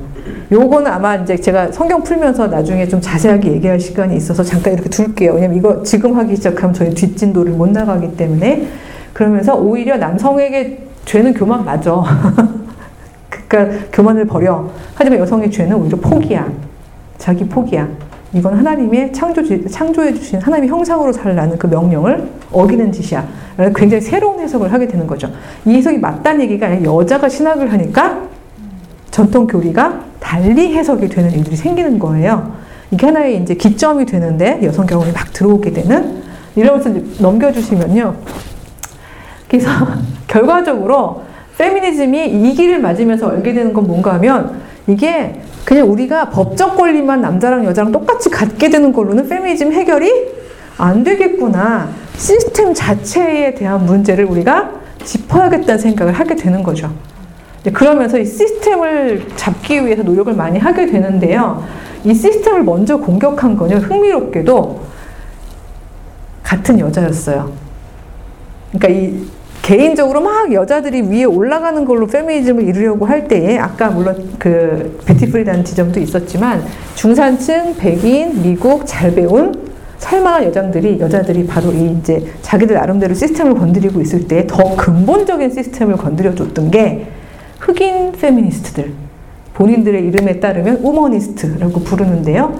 흑인 페미니스트들이 이 백인 페미니스트를 향하여서 사실 굉장히 놀라운 도전을 던진 게 뭔가 하면 얘, 너 여자 여자들의 권리 증진, 법적인 문제 이런 것만이 문제가 아니야. 그리고 특히나 여성이라는 거를 왜 너희들의 여성 경험으로만 다 몽땅 그게 여성의 경험이라고 얘기하지? 주부 우울증? 제가 좀 번역을 좀 과격하게 해볼게요. 웃기네. 우리의 문제는 주부 우울증이 아니야. 우린 단 한 번도 책임 있는 가부장을 가져본 적이 없어. 제발 우리 남편이 좀 가부장적이었으면 좋겠다. 우리 남편은 책임이 없어. 집에 들어오지도 않아. 우리에게는 자유도 없어. 생존이 문제야. 우리는 여자가 아니냐? 라고 이야기를 하면서 왜 옛날에 남자들이 저질렀던 똑같은 잘못을 너희는 저지르지? 남자들이 마치 맨이 휴먼 대표인 것처럼 행동했던 것처럼 너희들은 너희들이 우먼 대표인 것처럼 행동하는구나 라고 이야기하면서 굉장히 이제 오만함을 이제 그 지적하고 들어오거든요. 그래서 이제 많은 백인 여성 중산층 잘 배운 지식인들이 회개하기 시작했죠. 아, 우리가 못본 게 또 들어오는구나. 페미니즘 결과적으로 자꾸 시각이 낯선 시각이 들어올 수밖에 없는 사상이에요. 들어왔다고 지금 저도 얘기했지만 우리가 아, 이게 페미니즘 했는데 만약에 우리가 미처 못 본 다른 경험의 체제 바깥의 시선이나 언어가 들어오면 거기에 귀를 열 수밖에 없는 거죠. 그래서 이거는 결론부의 얘기입니다만 하나님 나라랑 되게 비슷한 게 하나님 나라 자꾸 확장되거든요. 그것처럼 페미니즘도 닫힐 수가 없는 이즘이라고 저는 생각을 합니다. 미처 못 본 게 자꾸 들어오기 때문이죠. 그래서 womanist들은요, 이 그 white 그 중산층 여성들을 향해서 그들의 페미니즘 뭐라고 부르냐면 라이프 스타일 페미니즘이라고 불러요. 그러니까 라이프 스타일로 페미니즘을 즐기는 거죠. 근데 이게 잘못되면은 형제님들만 죽어나죠. 그렇잖아. 요즘 세상이 어떤 세상인데 여자 그 원래 설거지는 이제 더 이상 여자가 하는 일이 아니야. 어, 평등 몰라? 막 이러면서 이러면 이거 잘못 잘못 결합이 되면 요즘에 한국에 많아요. 그 30대 남자들 중에서 제대로 이 이제 잘 안 된 상황에서 이게 라이프스타일 페미니즘이 들어오면 막 회사 갔다 와서 막 들어오는 길에 음식 테이크아웃 해와서 그쵸? 어 여보 여보 배고팠지? 막 이러고 들어와서는 와이프는 집에 있었거든요 쭉 라이프 스타일을 즐기면서 근데 막 들어와서 막 손 씻고 이제 막 상을 차려놓고 그럼 이제 아내가 어 이거 맛이 이상해 근데 뭐 이러면 어, 그래 다음번에 다른 데 가야 되겠다 막 이러고 이제 아, 빨래 돌려야지 뭐 이러고 빨래 돌리고 막 청소해도 돼? 막 이러면서 먼지 날릴 것 같은데 당신 카페 갔다 올래? 이러고 이제 청소하고 실제로 있어요 이제 그래서 왜냐하면 그런 저는 디스하는 게 아니라 그런 분들이 있기 때문에 그걸 페미니즘이라고 생각해서 사실은 젠더 전쟁의 이슈 중에 제일 많은 부분이 도대체 페미니스트들이라는 사람들은 저렇게 남자를 종처럼 부려먹는 거야? 라고 이야기하는 이제 법리예로 이제 많이도 등장을 하거든요. 사실은 이 부분은 같은 여성 페미니스트도 공격을 하는 부분이에요. 페미니즘은 라이프 스타일이 아니다. 이 공동체의 사는 방식 전체를 다시 생각해 보자는 이즘이다. 어느 누군가가 억울하고 분하고 원통하고 불평등한 방식으로 사는 것은 옳지 않다는 것을 주장하는 이즘이다. 이렇게 얘기하면서 구조의 문제를 짚자. 법적 평등만이 아니라 구조의 문제를 짚어보자. 라는 이야기를 점점 해나가고 있는 중이죠. 예. 넘겨보면요. 따라서 이 우버니스트들은 아까 얘기한 그 부분들인데요. 자, 우리는 앞으로 따라서 우리는 다른 페미니즘을 할 건데 뭔가 하면 우머니시한 경험으로부터 시작할 거다. 즉 우리는 lady-like, 즉 중산층 여성들의 lady-like 하면 딱 나, 느껴지는 느낌이 있죠. 바로 그런 경험에서 우리는 시작하는 게 아니다. 왜냐하면 우리는 그런 그렇게 lady-like 해서 나를 사랑스럽게 봐줄 남자가 없다. 제가 한국에서 이제 특강하면 좀 여유 있게 하면 하면은 물어보는 것 중에서 lady-like 그 여자스러운 뭐 숙녀 같은 뭐 이런 거에 해당할 만한 형용사를 다 얘기해 주세요 하면 형제님들이 막 신나서 얘기하세요. 뭐 여리여리한 뭐 하늘하늘 코스모스 뭐 나긋나긋한 뭐 레이스를 달고 뭐 어쩌고 뭐 별의별 얘기 다 하시는데 그 중에 제일 재밌었던 게 갈바를 모르고 헤매이는 막 이런 말도 있어요. 그게 ladylike라는 거죠. 그래서 바로 그 점에 갈바를 모르고 헤매이는 여자가 회사에 있으면 쳐 죽이고 싶죠. 그쵸? 그렇지만 내 아내인 거는 너무 사랑스러운 거예요. 왜냐면 그래야 내 존재 의미가 더 커지잖아요. 남편이 말하자면 와이프가 어, 막 길도 잘 못 찾고 이래야 막 들어 오빠 이거 해줘야 사랑스럽다는 얘기죠. 그러니까 갈 바를 모르고 헤매는 이거 온건한 가부장제가 사실은 여자만을 내면화시키는 게 아니라 남성들도 굉장히 많이 내면화를 시키거든요. 그러니까 내가 지켜줘야 되고 내가 가이드해줘야 되고 그게 이게 내면화가 너무 되면 남자들은 길을 모르면 물어야 되잖아요. 안 묻죠. 그럼 왜 그런 거예요? 왜냐하면 나는 갈 바를 모르면 안 되거든요. 그러니까 나는 왠지 이렇게 막 이렇게 해야 된다. 이게 제도적 감정인데 그러니까 우기는 거죠. 잘 모르면서도 여기가 맞아. 뭐 이러면서 이제 가면 아니었어. 뭐 이러면 이제 힘들어지는데 우리는 의외로 제도적 감정이 되게 많아요. 거기 사로잡혀 살 수가 있는데 그러니까 바로 이런 lady-like라는 걸 우리는 경험한 적이 없어. 우리는 womanish한 여자들이야. womanish 어떻게 해석하실 것 같아요? 한국말로 하면 lady-like 하면 대조적으로 womanish 예, 예. 그러니까 센 여자가 맞는데 제가 굳이 말하면 맥락이 아줌마스러운, 억척스러운 이렇게 얘기해야 될 것 같아요. 즉, 그, 어, 정확하게 그 맥락이에요. 여기 써 있지만은 흑인 노예 여성 경험인 거예요. 다 해야 되는. 저분들 하는 얘기 중에 로라는 자유를 위해서 집 밖에 나가도 애들은 살아요. 왜요? 남편이 들어봤더니 와이프가 없어. 그럼 최소한 뭐 누군가를 고용할 수도 있겠죠. 부모를. 아니면 친정 엄마가 어, 죄송해요 하고 와서 애를 보살피. 그 시스템 자체가 중산층이라는 시스템인 거기 때문에 애들은 죽지 않는다는 거예요. 하지만 자기들은 자아를 찾겠다고 나가버리면 우리 애들은 다 죽어요. 왜냐하면 도와주고 보호해줄 수 있는 어떤 안정망이 하나도 없기 때문에. 그래서 이 womanist를 얘기를 하는데 역설적으로 전 나중에 연결을 할 때 이제 기독교 페미니즘, 이제 womanism하고 연결을 할 것 같은데요. 역설적으로 이들은요 놀랍게도 자유주의 페미니스트를 자기의 자유 권리만 얘기하는데 반해서 womanist들은요 나의 자유보다 더 중요한 것은 나보다 약한 자들과 함께 가는 거다. 라는 걸 굉장히 많이 강조를 해요. 그래서 어, 지금 이 시스템 안에 내가 머물기로 작정하는데 그거는 이 시스템이 옳아서가 아니라 정의로워서가 아니라 나 혼자 확 나가버렸을 때 나보다도 더 약한 너희들이 죽어버릴 걸 내가 너무 말, 많이 알기 때문에 내가 너희들을 지켜내기 위해서는 이 시스템 안에 있겠다. 그러나 굴복하지는 않겠다. 사실 되게 힘든 사상이죠. 그러니까 이게 어떻게 말하면 아주 간단하게 말하면 교회 바깥으로 나가버리는 자매들과 왜냐면 아 노답이에요. 막 이러면서 이제 친구들이 맨날 저한테 뭐 카톡 요즘 이렇게 뭐 이렇게 SNS가 많은지 막 아, 아 저녁에 잘라고 보면은 막 페이스북에 질문 이만큼 이메일로 질문 이만큼 막, 막 카톡 막 다 오는데요. 공통적으로 나오는 게 그거거든요. 정말 답이 없어요. 그 아무리 지켜보려고 얘기를 해보려고 해도 그 위에 generation 남자 목사님들이 갖고 있는 그 어떤 견고한 얘기들하고는 저는 그 메리 데일리가 옳았어요. 내일 나오는 여잔데요. 그 여자 뭐라고 얘기를 했냐면요. 크리스찬 페미니스트였던 여성인데 한 7년쯤 노력하다가 포기하고 이렇게 얘기했어요. 여자가 기독교 안에서 경전과 전통을 통해서 페미니즘을 이룩하려는 그 모든 시도는 마치 흑인이 KKK단에 들어가서 예, 인종의 평등을 위해서 노력하는 것과 같다. 그러니 기운 빼지 말고 여자들이요 나와라. 이렇게 나가버린 여자거든요. 물론 제가 너무 나, 너무 디스를 해버렸는데 물론 그 개인사를 보면 그럴 수밖에 없는 일들이 있었는데 바로 메리 데일리가 옳았어요. 교수님 나가고 싶어요. 이러면서 이제 막 나가버리는 자매들이 사실 굉장히 많아요. 그래서 이제 그런 안타까운 자매들을 보면서 질문 오면 형제들 구구절절해요. 막 형, 저에게 제가 정말로 좋아하는 여자 사람 친구가 있었습니다. 이러면서 이제 질문을 하는데, 근데 이, 이 친구가 페미즘에 고무되더니 어느 날 머리를 완전히 밀어버리고 교회를 나갔어요. 막 이런 별의별 정말 한국은 절절해요. 지금 이, 이 문제들이.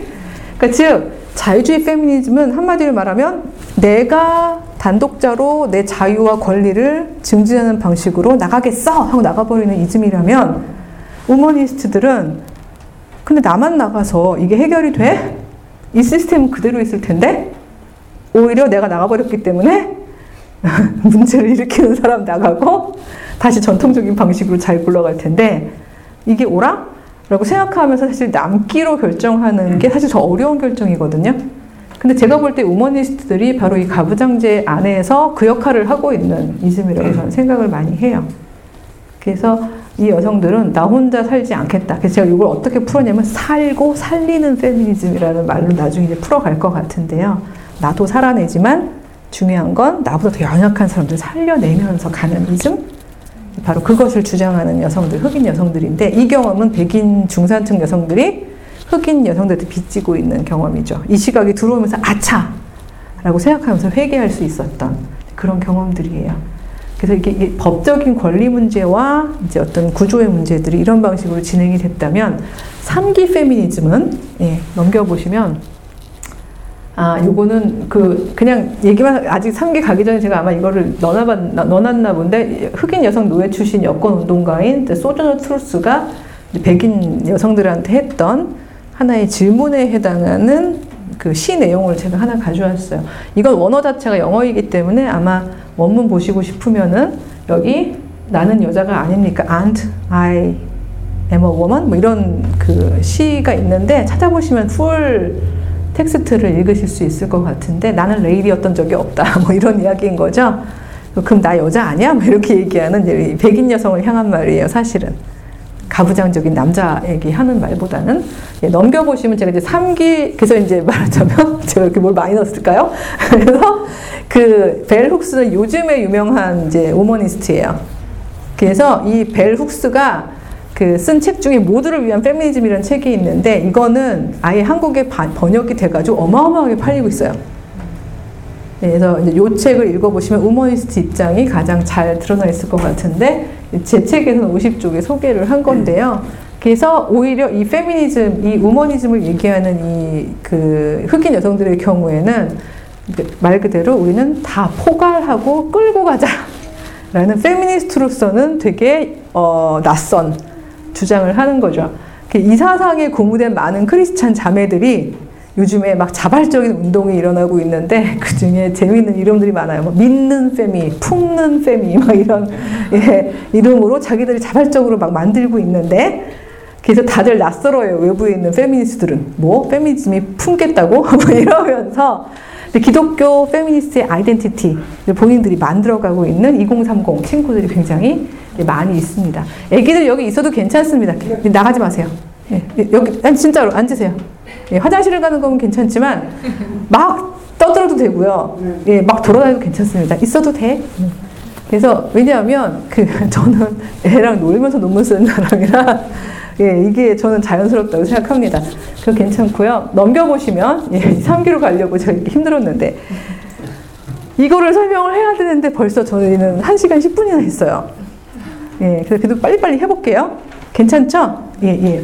이 3기에는 뭔가 하면 1980년대부터 소위 말해서 이 페미니즘도 하나씩 하나씩 해나가면서 이제 사상이나 생각이 달라지는 건데 뭐에 대해서 궁금해지기 시작했냐면은 자꾸 여성 경험, 뭐 여성의 인식론 하고 얘기하다가 이제 좀 이제 어느 정도 사상이 진척이 되다 보니까 뭘 질문하기 시작했냐면 근데 여성이 뭐야? 특히 우머니스트들도 그, 그 문제 제기했지만 니네가 얘기하는 게 여성이 다가 아니야. 라고 얘기하면서 새로운 걸 얘기하고 서로, 서로 그 안에서 여성에 대한 얘기를 많이 하다 보니까 도대체 여성이란 무엇인가를 내부자적으로 이야기를 해야 하는 상황이 벌어진 거죠. 놀랍게도 여성을 이해하는 게 되게 달라요. 페미니스트들끼리. 정체성의 문제인데 제가 네 개로 정리했거든요. 그 패러다임을. 이거 정리를 하려고 했던 이유는요. 막 열심히 해가지고 여러분들 힘들게 하려고 한 게 아니라 많은 친구들이 헷갈려 하더라고요. 페미니즘 책을 막 읽는데 교수님 이상해요. 어떤 책은 여성성이 본질적이라고 그러고요. 어떤 책은 여성이 구성된 거래요. 신비에 불과하대요. 뭐가 맞아요? 이런 질문을 굉장히 많이 하더라고요. 그러니까 이건 패러다임 따라 다르다. 이 얘기를 해주려고 제가 정리를 한 건데, 요건 조금 이론적이어도 아셔야지 나중에 이제 스스로 책을 읽어보고 싶으실 때, 아, 요건 이번 패러다임을 가지고 있는 분이시구나, 라고 이 얘기를 하실 것 같아요. 왜냐하면 참 희한하게 저자들은 친절하지가 않아요. 예를 들어서 여성의 정체성은 대충 이러이러한 게 있는데 이 중에 나는 2번이다. 이렇게 시작하지 않는 거거든요. 그러니까 처음부터 막 나오잖아요. 그렇기 때문에 이걸 아셔야지 좀 이해가 되실 것 같은데 이 되게 재밌는 게요. 본질적 여성성 같은 건 없어. 그러니 여성성을 없애는 방식으로 즉 성, 성차를 없애는 방식으로 우리 모두는 그냥 인간이 되는 방식으로 여성 해방을 이루자. 라고 얘기하는 패러다임이 첫 번째예요. 그 안드로진이란 말은 지렁이처럼 자웅동체까지는 아니고 그냥 이상적 인간이 되자. 그게 우리가 필요로 하는 거지 여성 남성 얘기하지 말자. 원래 어 그거를 없애는 방식으로 가는 게 여성 해방이다. 이렇게 얘기하는 쪽이 하나 있고요. 또 하나는 아니야 여성성은 본래적인 거야. 여성성은 있는 거야. 선천적이야. 다만 문제는 이걸 가부장들이 자기들 마음대로 재단해서 그렇지 여자가 생각하는 여성성을 만들어내면 되는 거야. 우리가 억압적이지 않은 우리만의 여성 언어, 여성 해석, 여성 상징을 만들자. 이렇게 얘기하는 사람들이 있고요. 그 다음에 세 번째는 그 소위 말해서 이건 그냥 수행성 문제야. 우리가 어떻게 계속 반복해서 행동하느냐에 따라서 어, 우리는 이 부분을 극복할 수 있어. 제가 빨리 넘어갈게요. 왜냐면 추상적인 건데 답답하시니까. 네 번째는 뭐 여성이고 남정, 남성이고 나무고 풀이고 기계고 간에 우리 그냥 다 boundary 자체를 다 교란시키자. 그러면 포섭당하지 않으면 누가 지배자고 누가 피지배자인지도 모를 거 아니야. 이렇게 가는 쪽이 있는데 여기 여기 그 실리콘밸리에 가장 어울릴 만한 정체성일 수도 있어요. 자, 하나씩 제가 설명해 볼게요. 구체적인 텍스트를 가지고 넘겨보시면 첫 번째 성차를 제거하자. 이번 안드로지니 입장인데 이게 뭔가 하면 의외로 이분들은 생물학적이에요. 즉 뭔가 하면 남자와 다르게 생겼잖아요. 생물학적으로. 이걸 너무 천착하다 보면 그리고 이거를 유지하는 방식으로 공동체를 형성하다 보면 그 여자는 평생 자유로워질 수가 없다는 거죠. 아까 아우구스티누스도 얘기했지만 여자 여자의 쓸모는 재생산에 있다라고만 생각하는 사람들에게 가족 안에 들어와서 계속 재생산 역할을 해주는 걸로는 여자는 아무리 별짓을 다 해도 계속 여자일 수밖에 없다는 거예요. 그래서 이 파이어스톤이라 이름도 파이어스톤 막 이렇잖아요. 근데 이게 유대교 출신, 유대인인데, 유대교의 율법주의에서 막 굉장히 억울했던 여성인데, 이제 배우고 난 다음에 화가 나가지고 이제 불타는 돌처럼 뭐라고 이야기를 했냐면요. 어, 여성 해방의 궁극적인 목적은 소위 자유주의 사람들이 얘기하는 것처럼 뭐 우리가 남자들처럼 같이 특권을 갖고 특권을 갖는 문제가 아니다. 아예 성구별 자체를 완전히 제거하자. 자, 성구별 자체를 어떻게 제거할 수 있을까요? 즉, 재생산이라는 부분이 있죠. 즉, 출산, 임신 출산. 이 부분을 완전히 여자들이 안 하는 방식으로 가자는 거예요. 그럼 공동체는 어떻게 존속이 되나요? 그 아래 나왔지만 인공 생식을 통해서. 자, 요 얘기, 이게는 사실은 이게 무슨 얘기인가 하면, 그래서 이 사람들은 아예 가정을 가지지 않자고, 이 파이어스톤의 주장은 뭔가 하면요. 이런 재생산을 중심한 혈연 중심의 핵가족을 되게 싫어해요. 그래서 이 여자는 되게 재밌는, 그냥 마음에 맞는 사람들끼리 사는데요. 예를 들어 뭐 아빠 둘, 엄마 셋? 이런 식으로 살고 인공생식으로 애기들 키우고, 네, 이제 이런 식으로 되게 이상주의, 그, 그 사회주의적인 이상주의죠. 그런 방식으로 살자는 제안을 이제 하는 입장이에요. 그렇게 하면은 종속은 없어질 거다. 여러분 뭐 설득당하라는 얘기가 아니라 그런 입장이 있다는 거죠. 같은 입장인 사람이 다음에 나오면 케이트 밀레트 같은 경우인데 이 성정치학이라는 책도 굉장히 유명한 책 중에 하나인데 여러분 유니섹스라는 말을 이 사람이 이 책에서 처음 얘기했어요. 즉 안드로지니 유니섹스가 되자. 우리 모두 다 한, 그냥 하나의 인간이 되자. 남자 여자로 나누지 말자. 그래서 성이라는 부분, 섹스라는 부분을 소위 재생산으로부터 분리시키자. 그래서 이 권력 관계를 넘기, 넘는 방식으로 하자. 이렇게 얘기를 하는 거죠. 그래서 요때 이 얘기가 막 등장하면서 기독교는 페미니즘의 적이 되었어요. 요 얘기는 내일 얘기긴 한데, 왜냐하면 핵가족을 해체하는 방식으로 여성평, 남녀평등을 이루자는 얘기는 정확하게 기독교의 개신교 가정 담론에 위배되죠. 예, 이 얘기가 막 60년대 말부터 시작해서 70년대 막 나오게 되니까 기독교 입장에서는 아, 페미니즘은 불신앙이고 반신앙이고 하나님의 창조 질서를 교란시키는 그래서 세 가지 그 공산주의, 페미니즘, 동성애 이 셋은 그 하나님이 만들어 놓은 창조 질서를 아주 굉장히 파괴시키기 위해서 만들어진 아주 사탄의 생각, 생각들이다. 이 세 생각하고는 우리는 싸워야 된다. 라고 해서 일종의 다른 이제 하나의 집단을 가지고 이제 싸우게 되는데 참 재밌어요. 우리의 적은 셋이다 하고 얘기하다가 자꾸 얘기하고 줄잖아요. 우리는 그 공산주의자와 페미니스트와 동성애자들과 함께 싸워야 된다. 이걸 자꾸 줄이다 보니까 지금 한국에서 통용되는 그 단어 중에 무슨 단어가 있냐면요. 종북, 그러니까 좌파 종북 게이 페미니언 이었나? 이런 말이 생겼어요. 그러니까 되게 되게 신기하게 이 중점이 다 사라졌어요. 이게 하나의 단어가 된 거죠. 저는 개보학을 알기 때문에 놀라운데 예를 들어 제가 페미니즘을 주장하면요, 저는 갑자기 동성애자가 되는 거고 빨갱이가 되는 거죠. 동성애까지는 안 해요. 왜냐면 전 결혼도 했고 애기도 낳고 뭐 지금 다 이래서 그 얘기는 안 하는데 다 저보고 저보고 빨갱이라 그러는데 전 공산당이 싫어요. 예. 네. 근데 중요한 건 이게 항상 프레임이 같이 가다 보니까 저는 이 세 가지를 다 끼웠다고 생각하는 이제 이런 개보하게 이것도 내일 생기게 되는데 이렇게 되다 보니까 이 이런 어떤 그 성차를 제거하는 방식으로 페미니스트가 되려는 사람들은 기독교랑은 딱 척을 지게 되는 거죠. 그리고 이분들이 주로 했던 성의 practice, 실천은 뭐였냐 하면 가족 바깥의 성이다 보니까 소위 말해서 프리섹스 돼버리는 거잖아요. 성을 가정으로부터 해방시키고 즐기자. 요게 68 혁명하고 막 맞물리면서 히피들 막 하고 맞물리고 이러면서 거의 문란하고 부도덕한 존재일 것처럼 보이기 시작을 해요. 근데 사상적인 내용은 섹스를 즐기자 쪽은 아니었던 거죠. 원래 루트는 그랬는데 드러나는 현상은 이렇게 되는 거고 모든 사상이 그렇지만 사상이요 출발점으로부터 자꾸 멀어지면 멀어질수록 문화가 되거든요. 네, 그리고 사실은 굉장히 문란해지기도 했죠. 왜냐하면 이건 되게 곁다리 얘기인데 이거 처음 배운 그 이대 친구들 중에요. 이제 이거 텍스트 특히 이제 케이트 밀레트 텍스트 읽다 보면 진짜 화가 많이 나거든요. 남자들이 어떻게 여성의 성을 통제해 왔는가, 이게 특히 순결, 뭐 이데올로 이런 것들에 대해서 배우다 보면 막 화가 나거든요. 제 친구 중에 한 열혈 친구 갑자기 벌떡 일어나더니 너 어디 가니? 그랬더니 지금 내가 뛰어나서 전국에서 제일 먼저 제일 처음 만나는 남자랑 난 섹스를 하겠어. 이러고 나가버리는 거예요. 그러니까 말하자면 예, 막 이러고 잡았는데 물론 그렇겠다는 뜻은 아니지만 그 통제 당했다는 게 억울한 거죠. 그러니까 약간 억울해서 분출되는 그 힘들이 사실 역설적으로 많은 부분을 잃어버렸어요. 제가 볼 때는 왜냐하면 케이트 물레트도 놓, 놓친 부분이지만 재생, 섹스에는 재생산만 있는 게 아니잖아요. 사실 관계적으로 굉장히 친밀한 부분들이 있는데 그 부분에 대한 부분들은 어쨌든 놓치고 가면서 오히려 그게 헐트당하는 방식으로 나간 부분이 전 분명히 있다고 생각은 해요. 이걸 기독교적으로 한번 풀어보기로 하고요. 내일 두 번째 패러다임은요. 오늘은 이제 세속 페미니즘을 공부하는 게 중요하니까 완전 반대축에 있는 사람들이에요. 즉 문제는 성차를 제거하는 방식으로 되는 게 아니야.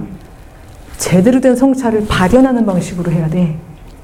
이렇게 얘기하는 거죠. 이걸 지루한데도 제가 설명을 드리는 이유가 이걸 아셔야 읽어도 어, 이 사람은 본질주의자구나.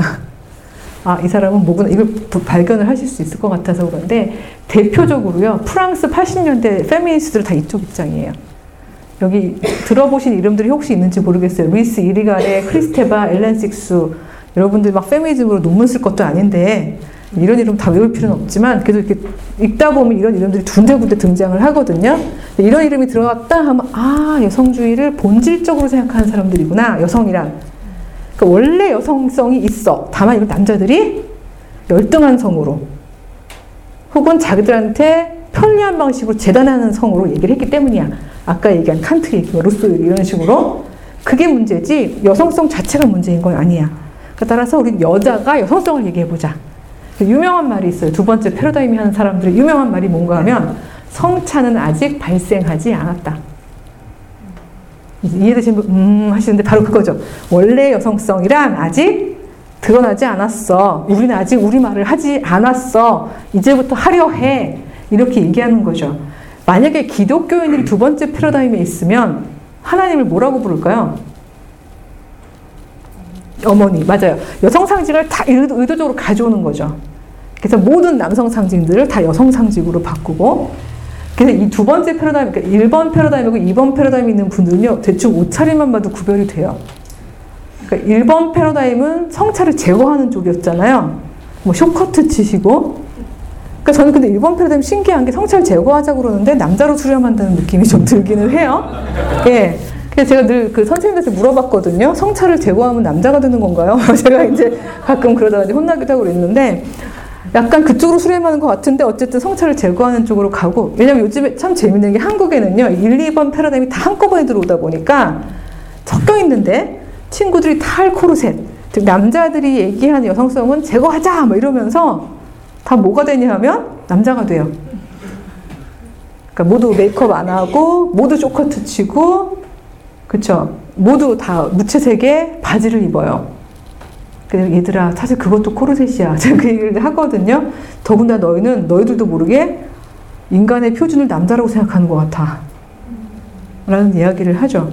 성차를 제거하는 방식으로 간다는 건 너의 개성을 찾는 거지 남자로 수렴하는 게 아니야. 근데 실제로 이제 그런 게 1번 패러다임에서 옷차림 되게 1번 패러다임은 그런데요.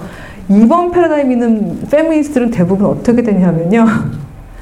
여신 같아요.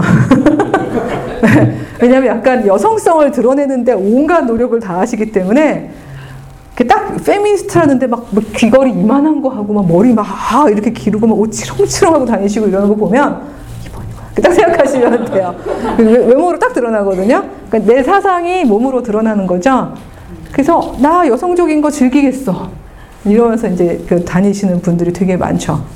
그래서 거의 이분들 이야기를 한마디로 여신이 되자 이렇게 되는 그런 입장이 우리의 여신성을 찾자. 뭐 막 그 너 안에 있는 여신을 찾아봐. 이렇게 이건 실제로 여자를 형성하겠다는 게 아니라 우리 크리스찬들이다 보니까 아세라 막 이렇게 생각하면서 걱정하시는 거잖아요. 특정한 그런 신상을 얘기하는 게 아니라 모든 상징을 여성화하자는 거죠. 왜냐하면 그동안 모든 상징이 남성적이었으니까. 제가 작년에 재앙 라인을 탈출해가지고 이제 남녀 공학으로 부임을 했거든요. 그랬더니 놀라운 걸 경험한 게 뭔가 모든 상징이 다 남성 상징인데를 처음 가본 거죠. 남들은 늘 겪는 일을. 그러니까 어떤 교수님들이 쫙 앉아서 저를 소개하시는데 이렇게 소개하시는 거예요. 아, 백수인 교수님이 맨파워가 굉장히 센 분입니다. 이렇게 얘기를 하세요. 그래서 제가 놀래서 어머 저 음원인데요? 그랬어요. 그랬더니 모든 분들이 썰렁해지신 거예요. 설마 manpower가 남자의 힘이겠어요? 인간으로서 영향력을 얘기하시려고 그렇게 한 건데 man이라는 단어를 사용하신 거죠. 그러니까 바로 이런 것들. 그냥 manpower, human power 하면 될 걸 manpower라는 언어가 있는 거잖아요. 우리에게는. 그러니까 만약에 manpower가 human power를 상징한다면 woman power라고 얘기하는 게 human power를 상징할 수도 있는 거잖아요. 역설적으로 말하면. 그 작업을 하는 게 2번인 거예요. 그러니까 일부러 보편 상징인데 자꾸 여성 상징으로 집어넣는 거죠. 의도적으로. 근데 그거는 남자를 배제하고 싶어서 그러는 게 아니라 그동안에 엄청난 소위 말하는 요즘 친구들이 말하는 기울어진 운동장 그 엄청난 문명사적인 우리의 유산이 죄다 남자 위주였으니 우리는 밸런스를 맞춰주겠다라는 의미에서 얘기를 하고 따라서 이번 패러다임은요 철저하게 남자를 배제해요. 남자가 미워서 배제하는 게 아니라 남자가 끼어들면 남자는 또 제도적 습속 때문에 자꾸 마이크를 잡으려고 하잖아요. 따라서 여자들끼리만 모여서 여성 경험에서 여성 상징을 얘기하겠다. 그래서 한, 한 남은 가라라니 제가 한국 남자요? 빠져라. 라고 얘기를 이제 하는 입장이 두 번째 입장이에요. 근데 이것도 마찬가지예요. 사상의 의도는 그랬는데 얘가 원점을 떠나 문, 문화화, 문화화, 대중화 되다 보면 왜 의도가 어떻게 되는지는 모르고 항상 구호만 남죠. 그러니까 한남은 가라 이것만 남는 거예요. 왜 가야 되는지 모르고 지나가는 모든 한국 남자를 다 가라고 외치는 거죠. 근데 가라고 외치다 못해 나중에는 제기해까지 나오는 거잖아요.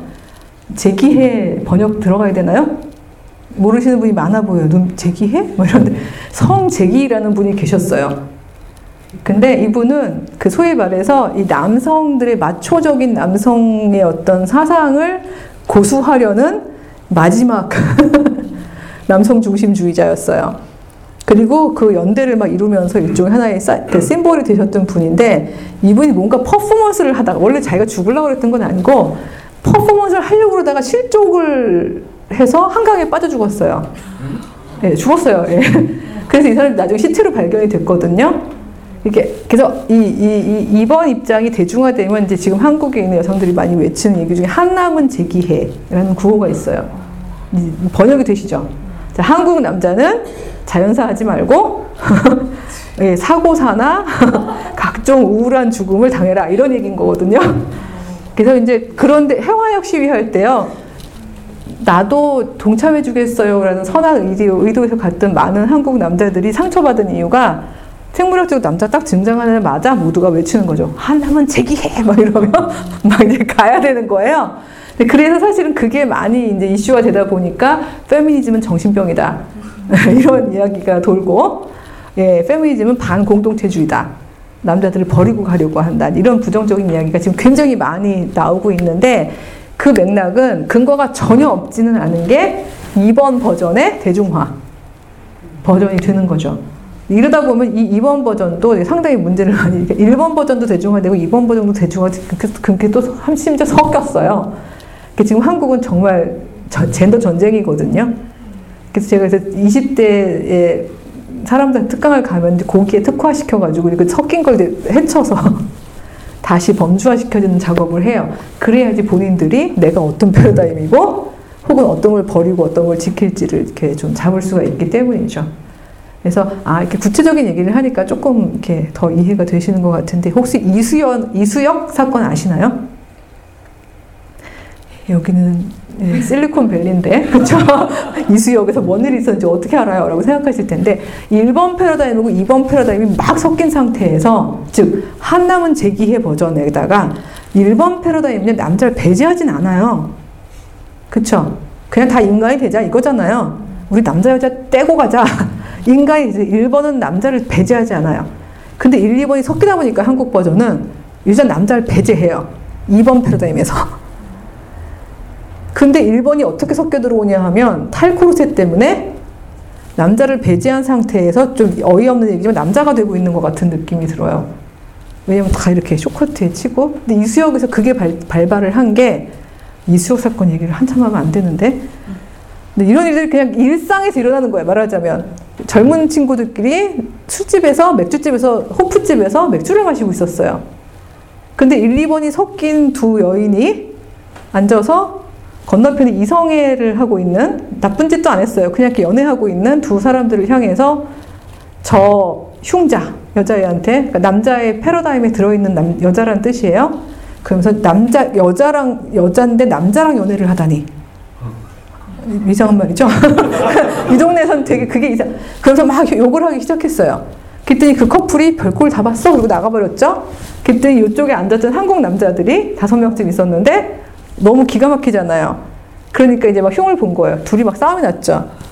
예, 그래서 막 그 이수역 사건이라고 하는데 그 사건이 SNS에서 터지면서 대한민국의 모든 젊은 남자 여자들이 양쪽으로 나눠졌어요.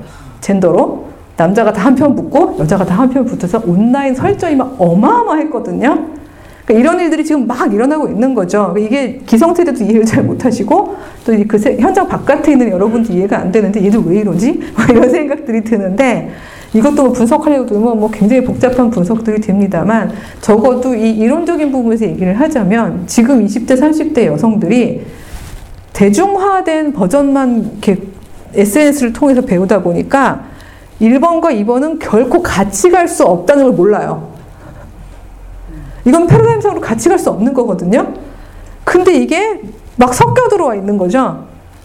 그러다 보니까 그 안에서 해결, 본인들도 해결이 안 되는 엄청난 혼종 버전이 제가 볼 때 생기고 있는 것 같아요. 그래서 사실 이건 역으로 이렇게 빼서 이렇게 풀어주는 게 되게 중요한 것 같더라고요. 그래서 너는 여성이라는 성차를 인정해? 아니면 그런 건 없다고 생각해? 뭐 이런 식으로 얘기를 해줘야 되는 부분, 역으로 가야 되는 부분이 있죠. 그래서 이게 뭐 어머 내 당사자의 문제든 아니면 내 조카의 문제든 내 딸의 문제든 이걸 한번 아시는 게 되게 중요한 것 같아요. 3, 4번은 짧게 짧게 갈게요. 3번은 주디스 버틀러라는 이름을 혹시 들어보셨는지 모르겠어요. 어쩌면 실리콘밸리에서 이분을 더 제일 많이 아셔야 될 것 같은데 어, 제가 오늘 그 구글에 잠깐 갔다 왔더니 뭐 구글에서는 남자 화장실에도 생리대가 있다면서요. 예. 왜냐하면 지금 현재 이 성차가 바뀌고 있는, 그러니까 성이 바뀌고 있는 분을 위하여 예, 만들어 놓은 거라고 저도 들었는데, 그러니까 바로 이제 말하자면 이건 그 사람들이 많기 때문이라기보다는 우리는 그런 거에 대해서 지지하고 오픈되어 있습니다. 그리고 보여준 일종의 political한 어떤 정치적인 액션일 수 있을 것 같은데, 그런 입장을 취하는 분들은 대부분 다 3번이기가 쉬워요. 즉, 뭔가 하면 성의 차이라는 것은 문화가 만든 거지. 그냥 우리는 나일 뿐이야. 라고 얘기를 해버리는 거죠. 즉, 남자, 여자 뭐 이런 거 중요한 게 아니라 특히 요즘에 그래서 미국에서는 그 성별 표시 안 하는 걸로 하겠다라고 생각하는 것도 많고 화장실도 남자, 여자 아닌 화장실도 있고 이런 것들이 사실 다 3번 패러다임에서 나오는 거예요. 1, 2번에선 나오기가 어려운 이제 바로 그런 부분인데 뭔가 하면 즉 여기 수행성이라는 단어가 있습니다만 자꾸 반복하다 보니까 그게 내 정체성이 된 거지 사실은 그렇게 반복 안 하면 되는 거라는 거거든요 그 여성 배치를 자꾸 반서, 반복을 하니까 내가 여성스러워지는 거고 남성 배치를 자꾸 하다 보니까 남성적이 되는 거지 한번 이렇게 해볼래? 물론 그렇게 얘기한 건 아니지만 하루는 여자처럼 하루는 남자처럼 그렇게 살아보면 나는 뭐야? 라고 물어봤을 때 난 정체성이 사실은 양쪽을 다 왔다 갔다 하는 정체성이 되는 거죠. 그러니까 사실 이건 수행성의 문제야. 그래서 구성적 정체성이라고 불러요. 그러니까 그건 네가 어떻게 구성하냐에 따라 달라. 유동적 정체성이라고 요즘에 포스트 모던 담론에서 왜 정체성을 다 유동적이고 구성적이라고 얘기하는 그거하고 같이 맞물려 있어요.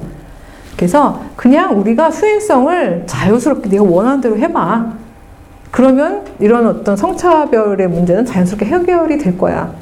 라고 얘기하는 입장이 세 번째 입장입니다. 그건 구성일 뿐이야. 수행성 자체를 네가 즐겨. 그래서 젠더 트러블이라는 책이 제일 유명한 책인데 말 그대로 사회적 성차를 얘기하는 저 젠더를 젠더의 트러블을 일으키자. 제가 여자야 남자를 아예 알 수 없는? 그건 1번하고 되게 달라요. 1번은 계속 계속 중성적으로 다니는 거거든요. 저게 저의 제 정체성이군 이렇게. 3번은 정체성 자체 트러블을 일으키는 거예요.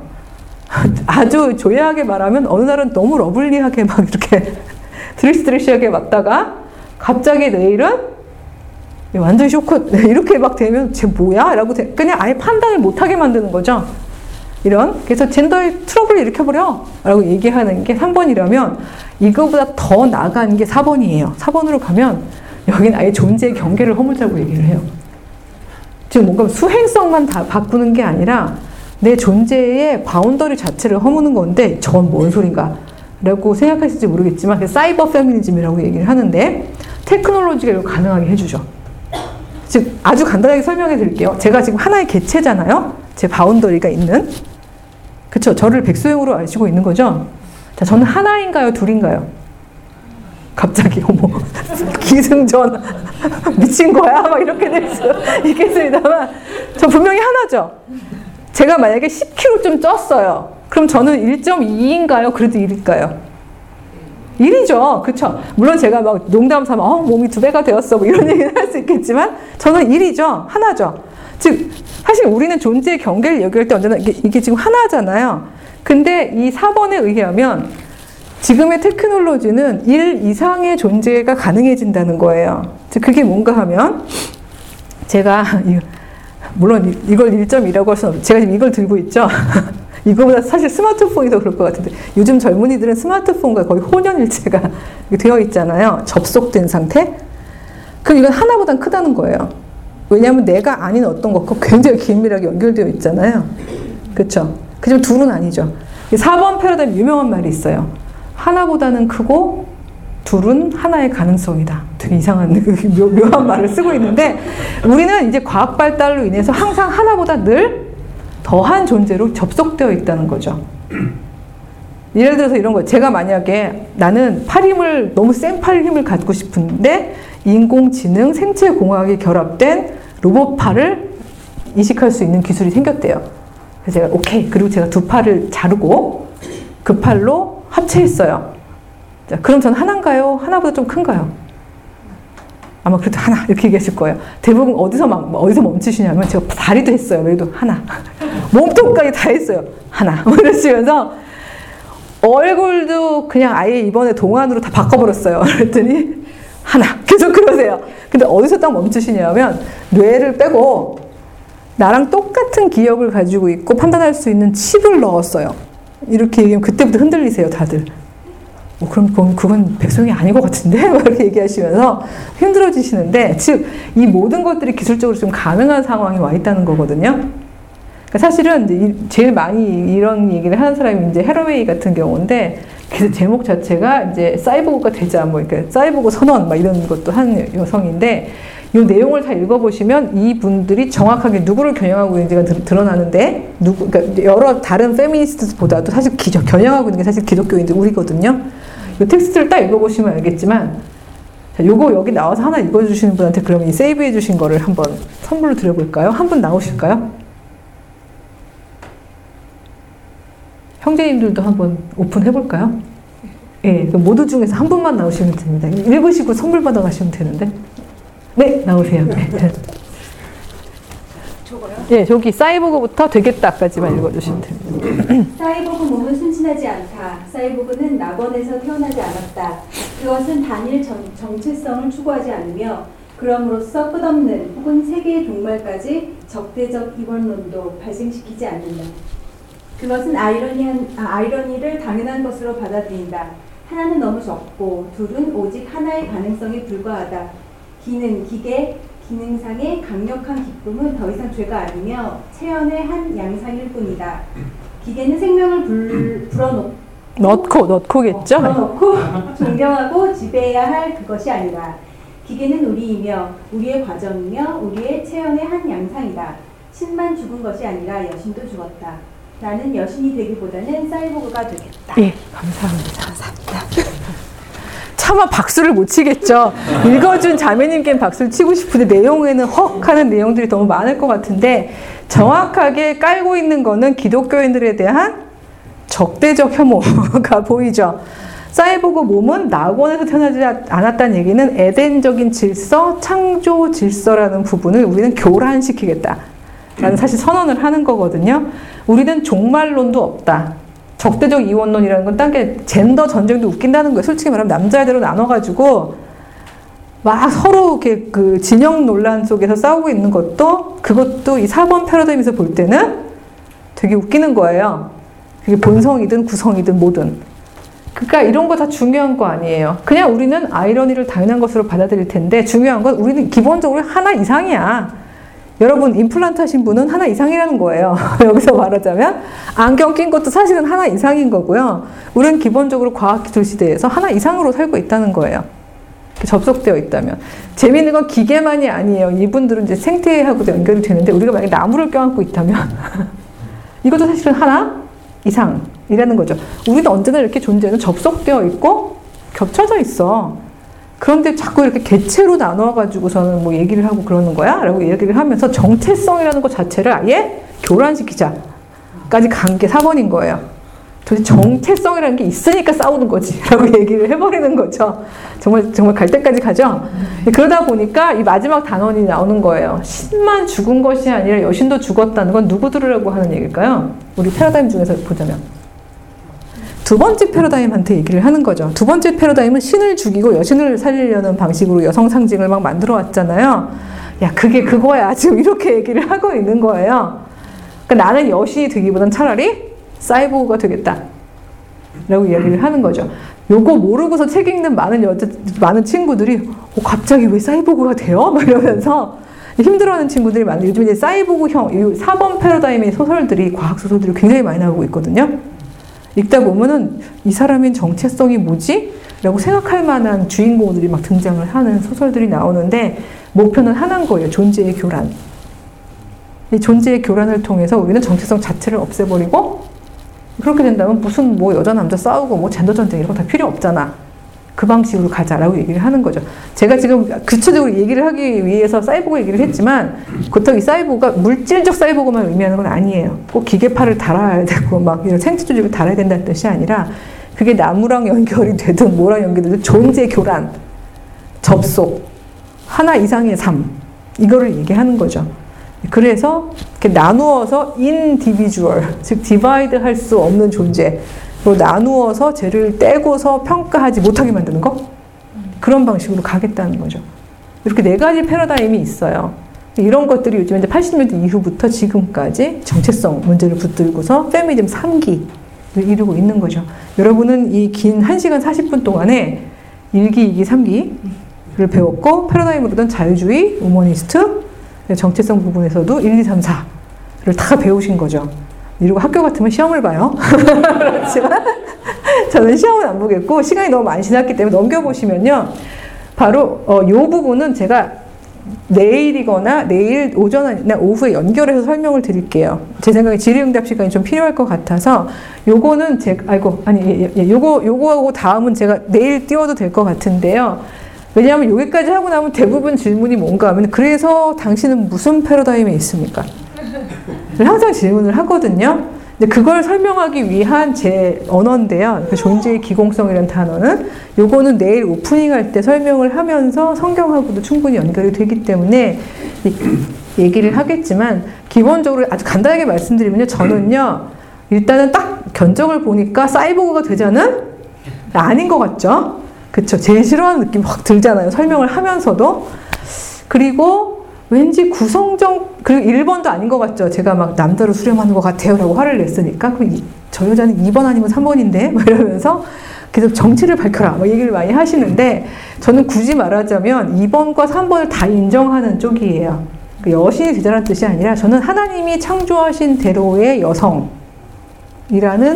어떤 그 뭐라 OS 시스템이라고 operating system. 제가 실리콘밸리 오더니 참 노, 노력을 많이 하네요.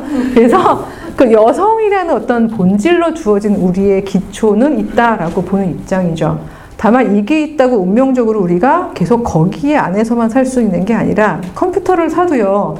우리가 맥킨토시를 사느냐, 그 다음에 뭐예요? 마이크로소프트를 사느냐에 따라서 이건 달라지지만 그러나 거기다가 무얼 담고 무얼 쓸지는 나의 문제죠. 개성의 문제잖아요. 즉 우리는 여성으로 태어난 상태에서 구성적으로 나를 만들어가는 거고요.